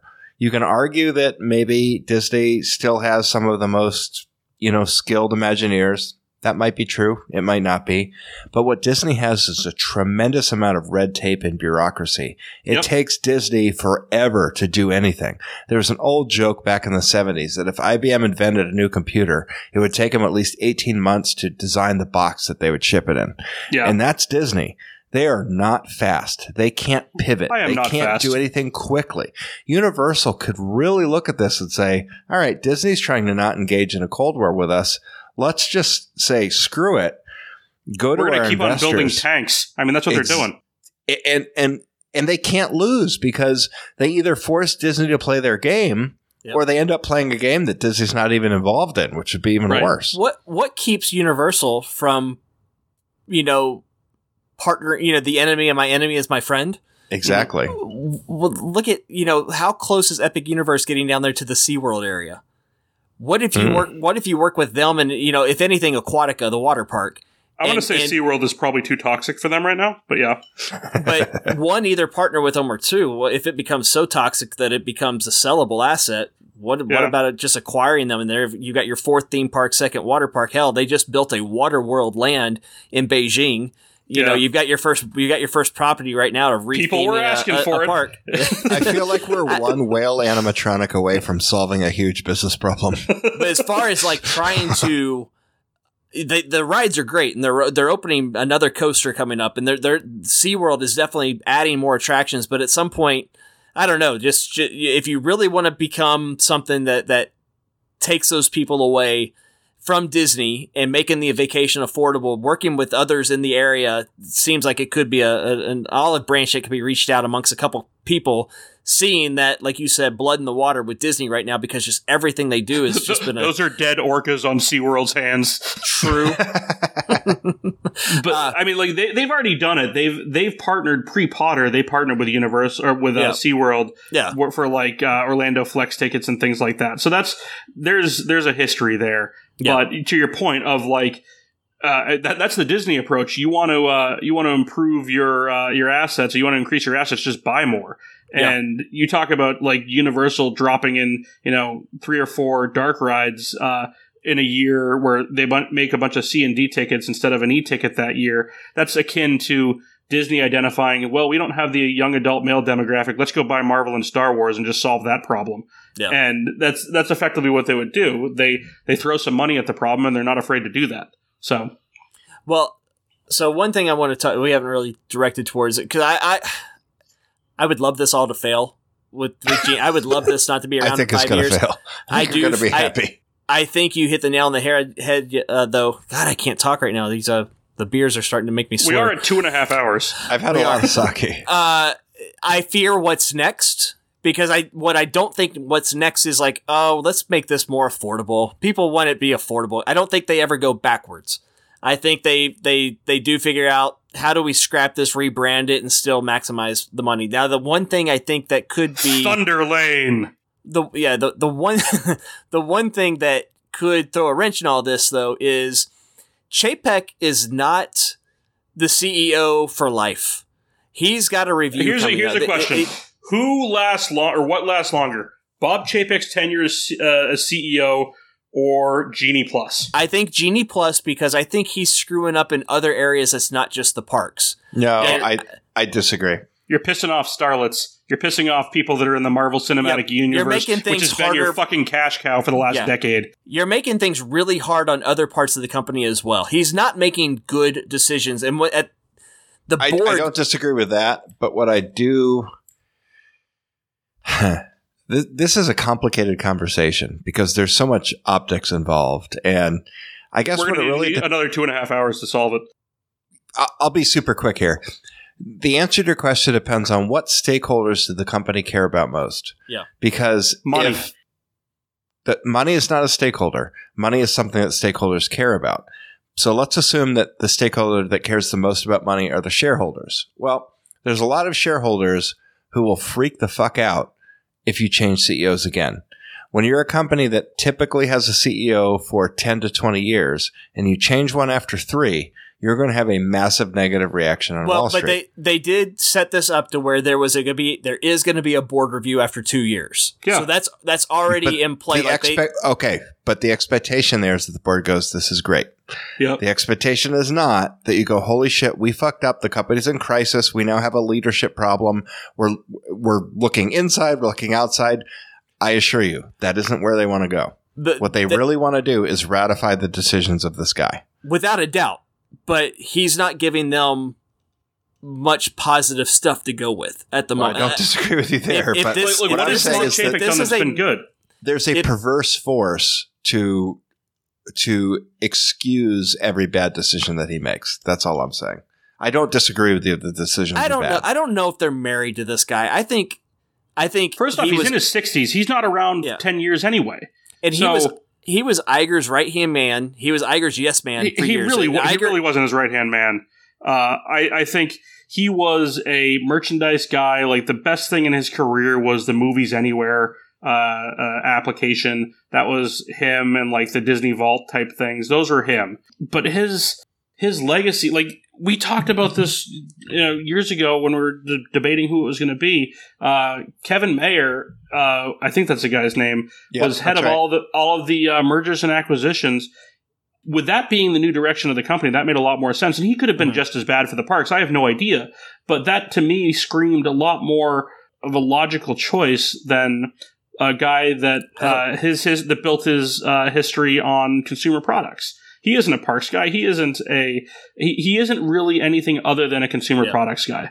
And the irony is that Disney absolutely sucks dick at consumer products. Yeah. Their merchandise is terrible. Well, Uh, and it's- from it's from all amazing to accounts, me. like that that hurts on the like you mentioned the Marvel like that's from what the stories have come out. This is all on him for the breakout with with Scarlett Johansson and Yeah. the money that costs and the in the relationship that costs, and that echoes throughout Hollywood. There's other people that won't work for Disney because of the way certain people get treated. Like it, Yeah. it's all. So if he starts costing them money in other areas, just in, in the reason he cost them money there is because he had no experience in that area. These are billion dollar movies, and a CEO is expendable in the face of a billion dollar movie if Yeah. he fucks it up. Yeah. That's that's call it what it is. He And is I- expendable. Iger was offended by it because Iger prided himself on the way he struck relationships with celebrities and the stars and everything. And for the first chance, Chapek screwed the first one up. yeah, Right? Absolutely. to- I mean, we're not getting Tower of Terror uh, movie because of this. We're not getting Black Widow back in anything. She's not coming back. Like that's it's not my Tower of Terror movie. Steve Guttenberg for life. True. True, uh, but he's co- he's already cost a project. Like a project is off the board because of this short-sighted decision, and the I mean, I'm not going to call for, for him, well, but for him to you know greenlight the response that went out public and like Mhm. throw her under the bus the way they did, other celebrities look at that, and Oh, all of a sudden Disney isn't the you know especially with him in charge, isn't the place that everybody wants to go, especially if that's how they're going to get treated publicly for any kind of flare ups that they might have behind the scenes with the CEO of the freaking company. All right, so I want to bring it back to Genie Plus. Uh, no, let's I- keep going. Let's talk about. I've, no. I've, I've got a bunch of uh, opinion and speculation on it, but there are a couple of things that have been said over the last hour. Uh, one of which was uh, how would Disney react to Ben's fantastic commercial idea uh, that starts airing October one? Universal. Uh, I, don't, I don't care as Ben's representative, lead counsel, uh, also on the call. Uh, you can have that idea because I just want to see the reaction. Uh, but the only times that I can recall a Disney, uh, any anybody with authority with Disney definitively responding to something that Universal has done was uh, at a D23 Expo in like 2013. Somebody presented the idea of how, like, what do you think of the Harry Potter land to Bruce Vaughn? And his Yeah. woefully ignorant response was bring it on. And then he was photoshopped out of the Pandora picture. And then the other one was at the opening of uh, whether it was Galaxy's Edge or Rise of the Resistance specifically, Bob Chapek saying that he doesn't measure, measure success by 10 hour lines. He views that as a failure. Hmm. Those were the only really definitive punches that were that were thrown, and I don't know that either of them. Like I- the Bob Chapek one was kind of mocked. Uh, the Bruce Vaughn one, he wasn't a big enough name other than in the uh, niche community that we operate in for that to really have any meaningful impact. I, But I personally they- think they're they don't all engage. dismissible. They, they exactly they, they just don't engage, and that's uh, that's going to be the approach that they would take. So if Universal were to do something like that, Disney would only react if it affected their bottom line. That's what it comes down to. My my view is very simple, and I'm willing. I openly admit that I might go to my grave being wrong. But what I hope and what I believe is that when companies do things that overall are designed to serve their customers, that they will succeed. And when they are Quality is the best business business plan. Yeah, that, that's basically it. And I John think- Lasseter. I think that for many, many, many years, that is what Disney has done, and I think that they're not doing it now. And I, I think that that will and should come at their own peril. So, bringing this back to the Genie announcement, my initial opinion was I don't hate it. And this goes back to the Magic Key announcement. Uh, our expectations were worse for both the Magic Key announcement and for this. But that is giving you an idea of where the collective mindset is and what our expectations are of the Disney company. So, I, I wanted to take a step even further back from that and look at it across the board. So, Ben and I both praised Max Pass, and I believe this is 80% of Max Pass. We asked for Max Pass, we got 80% of it. So, with that said, uh, on a 1 to 10 scale, I'd give it a C. Uh, on, a, on, a, on a letter scale, I'd give That it a was a joke, right? Yes, it was. on, on a uh, uh, so on a letter scale, I'd give it. A, I'd grade it as a C. And this is all personal opinion here, but I thought FastPass Plus was a D slash F, despite how much I took advantage of it. I took advantage of FastPass Plus, especially in the early years of it, because it was so flawed uh, and so exploitable. I benefited from it and got substantially more value out of my vacation than 99% of the guests in the park. And I will freely admit that now. And that is not because I was using the system to the best of its designed ability. I was using the system knowing all of the flaws in the system. I have used MaxPass a couple of times. MaxPass eliminated a ton of those flaws, and I would call MaxPass and Legacy FastPass a B for different reasons. One, MaxPass had a price point attached to it, so by that point itself, it's going to be knocked down a peg. Legacy FastPass was free, but had a little bit less convenience to it than MaxPass was. What I would look at for an A announcement here would be MaxPass without a charge, or Max Pass without a charge for certain groups of people, like those staying at a resort, DVC holders, annual pass holders, that type of thing. Mm-hmm. That would, if that was the sales pitch here, I think it would be met with substantially more positive reviews, and it would be a rebranding of FastPass Plus. The other uh, thing, I don't want that. The the I, other thing here is the disability changes that we talked about six hours ago these are potentially ripe with abuse. And the system always has been, but they did something here where they put substantially more threatening language on the website for people that are fabricating disabilities. And this is where I want to call upon counsel to discuss their ability to enforce that. I don't know if you saw that, Josh, but it basically says what will happen if somebody is faking a disability in order to benefit from the disability system. And they said, we will have the rights to terminate their existing passes that they have and their vacation and bar them from property. Um, that may have always been the policy, but I've yet to see there. I, I previously hadn't seen that in print on their website. Sure. I mean, no good attorney is going to give you a definitive direct answer like you want, unfortunately. Mm-hmm. And the reason is not because attorneys are assholes, even though they are.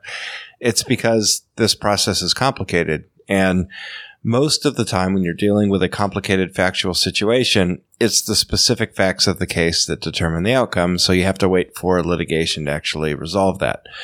Um, I think, let me, let me start with the things that I think are easy principles to stand for, and I'll move into the more complicated ones so that we funnel toward from simple to complex. Okay. I think Disney has a moral obligation, forget about the law, mm-hmm to do what they can to accommodate the needs of guests who have special needs. Sure. All right. Now, that's a complicated statement in and of itself because what does that really mean? How do you do that? You can't write a simple policy to address yeah, that because the needs mm-hmm. of guests that have disabilities are complicated. Sure. So if we were to narrow the analysis only to guests that actually have special needs, it's still an extraordinarily complicated question. Mm-hmm. When you add on to that the fact that some people are going to exploit that, you end up with a exponentially more difficult question. So okay. let's forget about the law. Yes, I'm an attorney. But hmm. from a simple moral, ethical perspective, I think the company needs to do everything they can to, to make reasonable accommodations for people who have non-standard needs. Mm-hmm. And I think that their ability to do that depends upon being able to differentiate between people that actually have those needs and people who are trying to exploit the system. And that's a really, really difficult challenge to lay to anyone.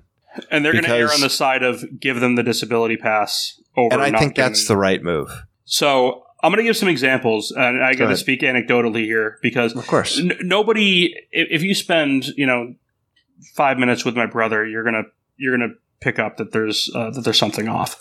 Okay. He is a he is a very clear case of autism, but it's it's something.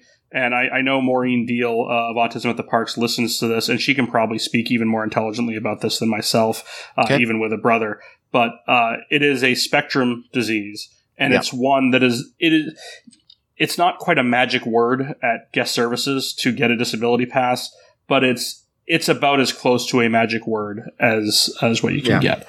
Um, and something that I will speak uh, candidly about my brother. There's very idiosyncratic behaviors that vary from individual to individual. My brother, for example, will not wear shorts. It could be 100 degrees out, he will not wear shorts. So on our first trip to Disneyland, we went in the summer because that was what worked for us. Mm-hmm. And we got him a lighter weight fabric. But when you're walking around in the summer wearing pants and it's 90 degrees out, uh, stuff starts to rub together, sweat starts to get in places, and you start to itch. And when you're Yeah. uh, and when you're a 40 year old autistic man that doesn't really give a shit about uh, social norms, that means your hand goes into your pants. Right. And when uh, I mean, I, I, by no means am I meaning to uh, offend anybody uh, with this comment, but I think people understand what I'm saying. Uh, if you have uh, Down syndrome, generally there is a certain look to somebody with Down syndrome, and the behavioral issues are very similar to somebody that has autism. My brother does not have Down syndrome. He, by all accounts, looks quote normal. So if you see a 40 year old man in a line when it's 90 degrees out and you've got, you know, teenage girls wearing crop tops and his hand is down his pants, there's some Yeah. red flags. There's some cautions that needs to be, uh, Uh, needs to be raised. Understood. Um, And, so and I, uh, I'm what, sorry. What, what I say, if, if, if ever pressed, and we have been on occasion at, at uh, guest services, is saying that inappropriate touching comes to be, and we, we'll go into detail because there's no, we're, we're not trying to shame my brother in any way, shape, or form. We're trying to explain the Right. awkward situations that we're trying to avoid. And Yeah. that is a very prime example of one. Look, And we've pulled him out of line as a result of it at times. it's it's really cute to think that the world has evolved to the point where being different is acceptable. The fact of the matter is that it isn't. Mhm. And anyone who deviates from whatever social norm has, you know, exists at the time is going to face the risk of being ostracized. And Let's make sure that people don't misconstrue that, just to put that out there. No, no. I my point is very clear. yeah.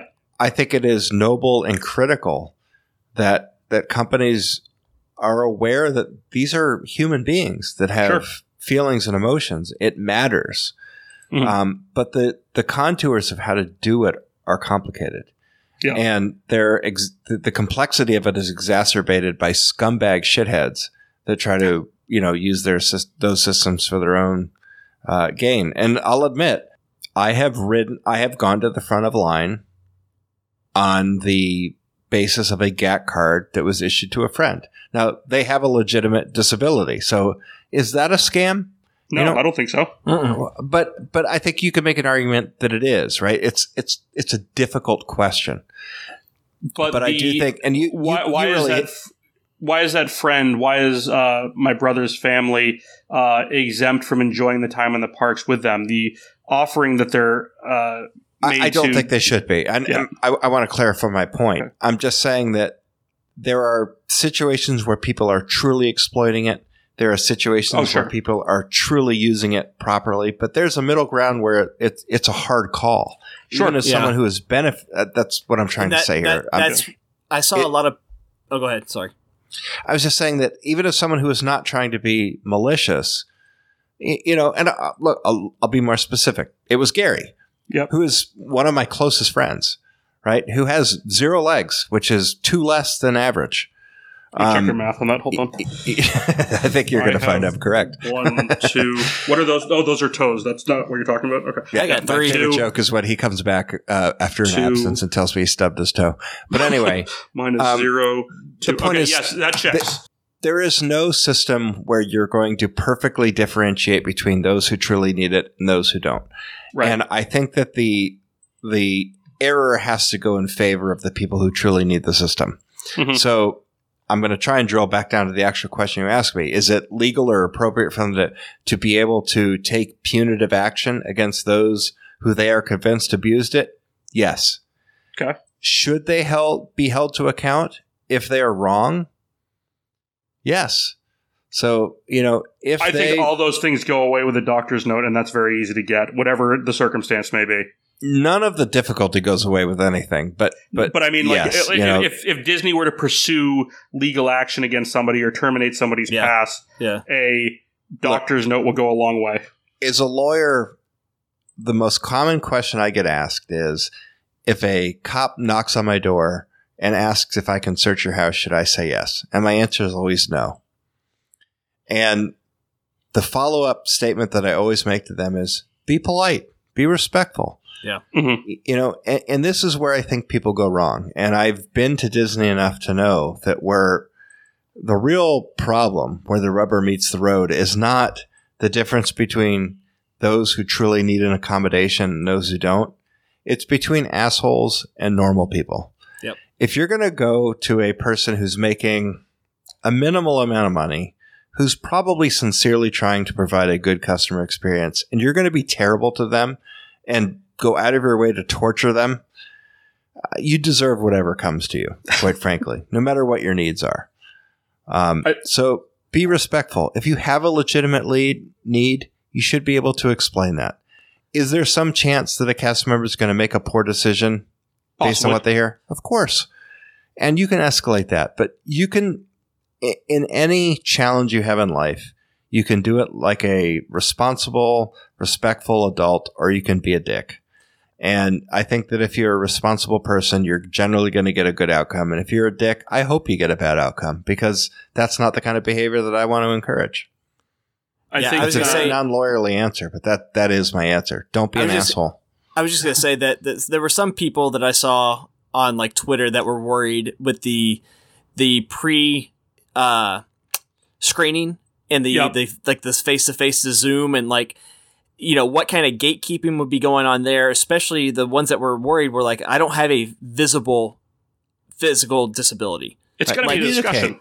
Communicate. Yeah. that's Yeah. that's the whole point of talking. But, that's why we have uh, language. And I, I do think that the language they put out there, one, I think was probably language that that's I, I have a feeling that's maybe always been policy. It's just never Yeah, been it's- yeah, put out there like that. But. Yeah, they were also right. they were also pretty blunt in the answer. It wasn't like a very f- friendly answer. And I do think it was scare tactics, a, a, Oh, a big portion of it. But it did scare a lot of people who actually need it, and so they they are worried about you know again, is this going to be some person that's trained to address these situations, or is this some is it a college program kid making a decision Yeah. going, no, you're lying. I'm, I'm Yeah, raising a flag. I'm. I'm gonna I'm gonna tag your account with it, and all of a sudden it's it's a big mess for you, as opposed to, uh, you know, Yeah, whatever. That's a fair concern. Uh, I do. And there there are going to be bad outcomes here. Yep. Th- Let's This is just my, too uh, big of a company pass- to bat a thousand. Sports. Let's look at my annual pa- pass purchase. I Thanks, went to one person at uh, at guest services, and I again, I wasn't a jerk at any point in time, if you can believe that. Where I just said, "This is what I'm looking to do," and they said, "Sorry, can't help you." And at the recommendation of uh, of Mark, you try again. Try it with a different cast member. Yeah. and that doesn't necessarily mean if you don't have a a legitimate disability that necessitates a disability card that you keep on trying and keep on badgering people. But I will absolutely say that in, at Disney and in life, that if you're not a jerk, uh, things Yeah. go a lot further. Yeah. we, I- I- we're at hour seven here, and there's a couple of things that I want to hit. I was just gonna say one more thing on this, real fast, super fast. Sure. Sorry. Uh, now that I've kind of gone blank a little bit on it, Good job. the language on there, two two things on it. The harshness of the language, one does add another level of anxiety to some people who don't Sure. need another level of anxiety to their the reason vacation. getting the thing in the first place. Yep. So Yep. they maybe could have been a little. You don't have to actually put that out there. If that's your policy, you don't have to put that out there. If you catch somebody doing that, you can still execute what you would do. If you see, Uh, uh, uh, I'm a big fan of deterrence, so I, I would disagree with you on that. well, I think the deterrent also is put out there for people to go. Do I want to go through all that, or why don't I just get the fast pass? Yeah. I'll just get. I'll just get the genie. Whatever. Like I don't Okay, want it to go that's a through fair this. point. And so I don't know. It, it's they they were a bit more harsh with their language than we're typically used to Disney being in a situation like, especially with it being a disability area. I just I just found their putting that out there publicly was a bit odd for this company. But I'm okay with it. I, I- I'll play devil's Yeah, I'm not- advocate I'm not- since I'm not Tim's done it at least but three it- times. I, I just felt bad for some of the people that were really stressed out that that But if if the legitimately need messaging it. So if the messaging is that if you scam us, we're going to come down on you like a ton of bricks. Yep. And you're not trying to scam them, why Yeah. would you be afraid? Yep. Right. Now, Right. I can Agreed. also argue against that and say that you know there's a lot of there's tens of thousands of innocent people in prison right now. Yep. But but the point is, I, I think that in order to serve the group of people that needs this service the most, they have to deter people who don't need it from trying Yep. to scam it. So Yep. a- again, this is the Kobayashi Maru. They can't win. They have to bias their decision making on one side of the equation or the other. And I think trying to serve the people who have disabilities is the right choice. No, without I doubt. certainly have busted this company's balls enough to know that I, I- sh- I should have I- some I- credibility. I'm I'm not a shill for the company. I, they pay me nothing, but I'll say from my time working there, you know, I've seen, we've all seen the stories of the, you know, this was back before there was disability lane, but there was the wheelchair lane, the wheelchair access, and the family rolling up with one kid in the wheelchair. And when they got off the Jungle Cruise, Yeah, I they'd literally would see them running off going, no, it's my turn to ride in the chair. yeah. Okay, come on. Like those, no doubt. That's, that's, that's the biggest red flag in the world right there. And it, that is a I- cost I- that you pay in order to serve the people that have a disability, Yep. and that's okay. Yep. Uh, the other one was kind of going back to just not being a dick, being a jerk. I loved it. You know, it, I always found you could tell the ones that needed it and that didn't need it because the ones that needed it, if they didn't get exactly what they needed, if I had to say no, you, you, know, you need to go over this way, or I've got to hold the, they were perfectly fine. Oh, no problem. Yes, we'll do whatever you need. The ones that were faking it, when I would have to put any resistance to access to the attraction at that moment, they would be pissed. As Yeah. like you're pissed because you're not getting front of the line access ahead of all these people. You you know you could tell right off the bat the ones that appreciated whatever accommodations that you could give them, they're the ones that you knew needed the assist- assistance. The ones faking it were always dicks, were always jerks, were always pissed off when they didn't get exactly what they wanted at the exact moment. And uh, yeah. you know, but at the same time, as a cast member, I was told to treat them all the same. There was, there was, I had no power to, to Yeah. raise a flag up and call a manager and be like, "Hey, these people are faking and you know wheelchair access or whatever." It was just like keep going through it, and, and you just kind of rolled it off, and that was everybody. There was no, there was no training, there was nothing to kind of make us aware or any kind of system put in place to say uh, of a certain way to handle it. And, and you know the problem is, and I mean, I've been an upper level manager in a pretty big company, and I can tell you, you know, unfortunately, good people are going to have bad experiences because of your policies when you're the person making the policy. Yeah. And what they tend to assume is that you don't give a shit about them. But what most people don't realize is that when you have a lot of humans that are subject to the consequences of the rules that you make, some of them are going to be done wrong. And th- I don't know that there's any way around that. It's just, it's one of these real big challenges of sort of the, uh, you know, quantum theory of people is that you have to create the policies so that they work in the aggregate. But there are going to be individuals that are harmed because of that Yeah, it's going to slip through. And, and the people that are making the decisions, like if you're one of the people that are harmed, you look at them and you go, "Well, what a shithead this person is for making that rule." Yeah, But yeah. but what would be their better choice? And that's that's the that's, the other objective that you need to figure out. So when they it- there's no change win. from, when they changed from the uh, guest assistance card to uh, the disability access service card, um, it it changed the way that we approach the parks.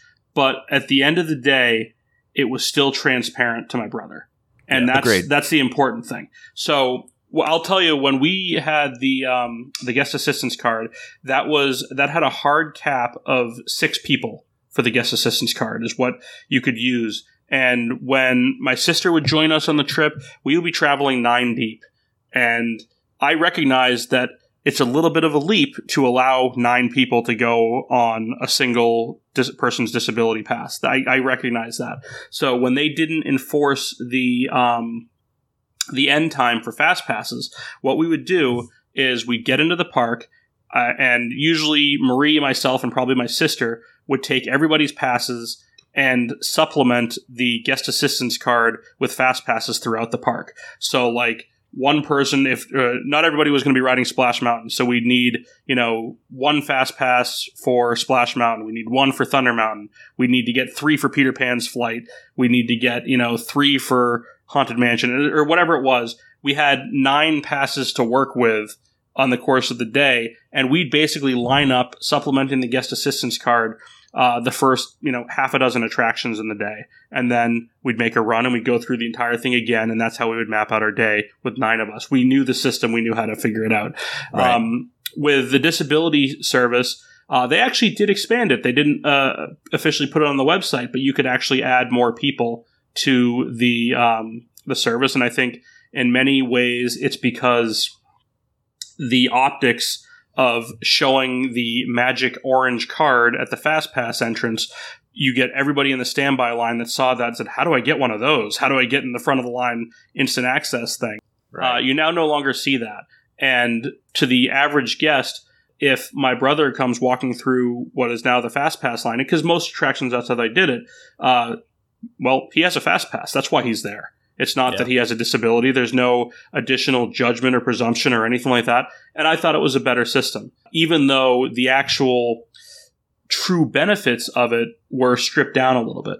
But uh, Yeah. I want to I want to go to the actual interview process here and something that I'm anticipating because we're going to likely do this ahead of our trip in November. Uh, at this point in time, my brother knows that we're going to Disney soon. And because of the uncertainty of the world that we live in, we have not told him the exact dates because there's still a greater than 0% chance that it doesn't happen. So uh, when we're in the window to book it, uh, my hope is that I can get on with the cast member. Uh, it'll be myself, my mother, and not necessarily my brother at the outset, and say, look, this is a circumstance. Uh, he doesn't really know the why of why we're having this conversation. And even if he was actively part of the conversation and we were talking about Disney, he might not necessarily know why. But we would make it apparent to the cast member that when he is on, that we don't really talk about the why of why we're having this conversation. And I think that's something more so than, you know, people being uh, trying to dupe the person on the other end of the Zoom call that they absolutely need to be mindful of because in so many cases that this is a surprise for the individuals uh, in question. Um, and something that that needs to be a component of all this, and it's something that I definitely have in the back of my mind uh, for this conversation. But anyway, uh, I want to move away from disability service and kind of wrap the show. But I had a few more uh, minor points here. I don't know if you guys have thought hard about the uh, queue signage. We mentioned it for Ratatouille that says Fast Pass Plus. Uh, Yeah. Switch switching everything to Lightning Lane, just simply letters. There are substantially more letters in Lightning Lane than there is Fast Pass, and there's a lot of things where you would potentially have to change more than just Fast Pass Plus entrance because you have standby entrance, you have Fast Pass Fast Pass Plus entrance Yeah. as the labels and the symmetry in a lot of those signs uh, is going to potentially be ruined. So I could I, could this is see them detail that only my OCD self can really appreciate. but I, I mean, I could absolutely see that. Like, uh, I think Haunted Mansion it says standby entrance and Fast Pass Plus entrance, and there is a deliberate divider between the word, the first word, and the word entrance.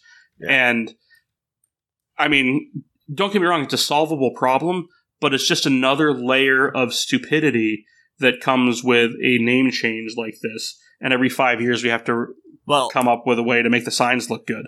the level the- of stupidity is how late in the game they came up with all this. Oh, yeah. Just look at like the Ratatouille. Like, did they not know a year ago that this was Well, coming at all? That they still put the Fast defense, Pass Plus that was going to open in April of 20, and they were going to have Fast Pass Plus then. So but at the same so April so all of this has come together since then. yeah, Like the like like that's what I mean. It- it- The- the this, real- is, this isn't the- something they've been planning for the last three or four years. This is like within the last year they've come up with all this crap and and pushed it out there.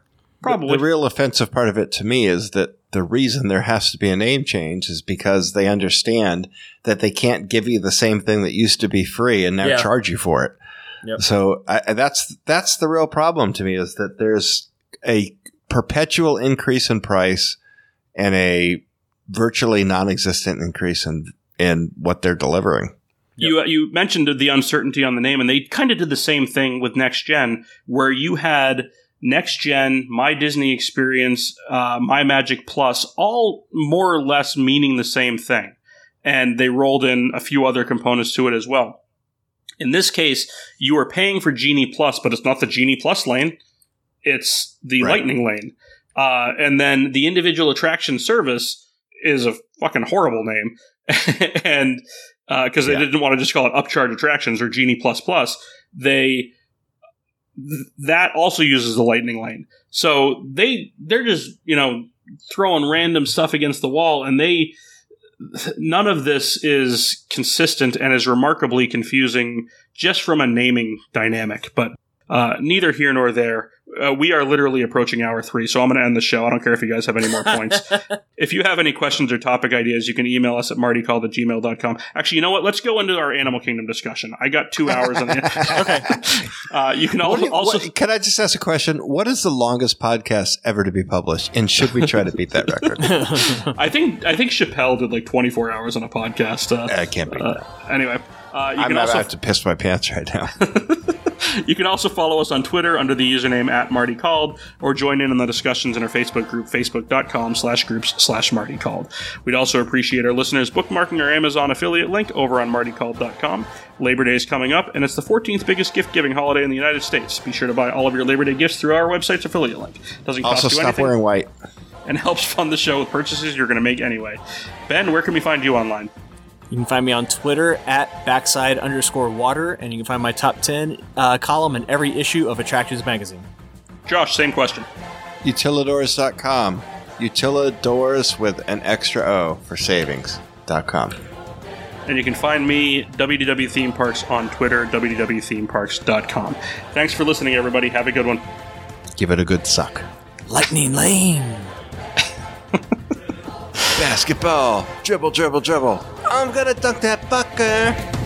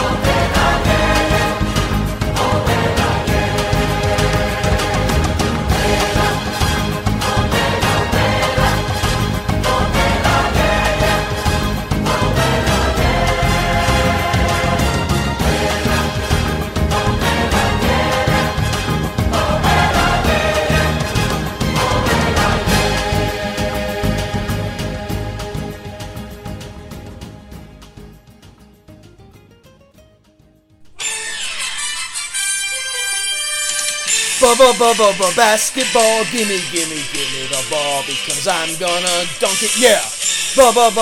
Basketball, gimme, gimme, gimme the ball because I'm gonna dunk it, yeah. Basketball, gimme, gimme, gimme the ball because I'm gonna dunk it, yeah. Basketball, gimme, gimme, gimme the ball because I'm gonna dunk it.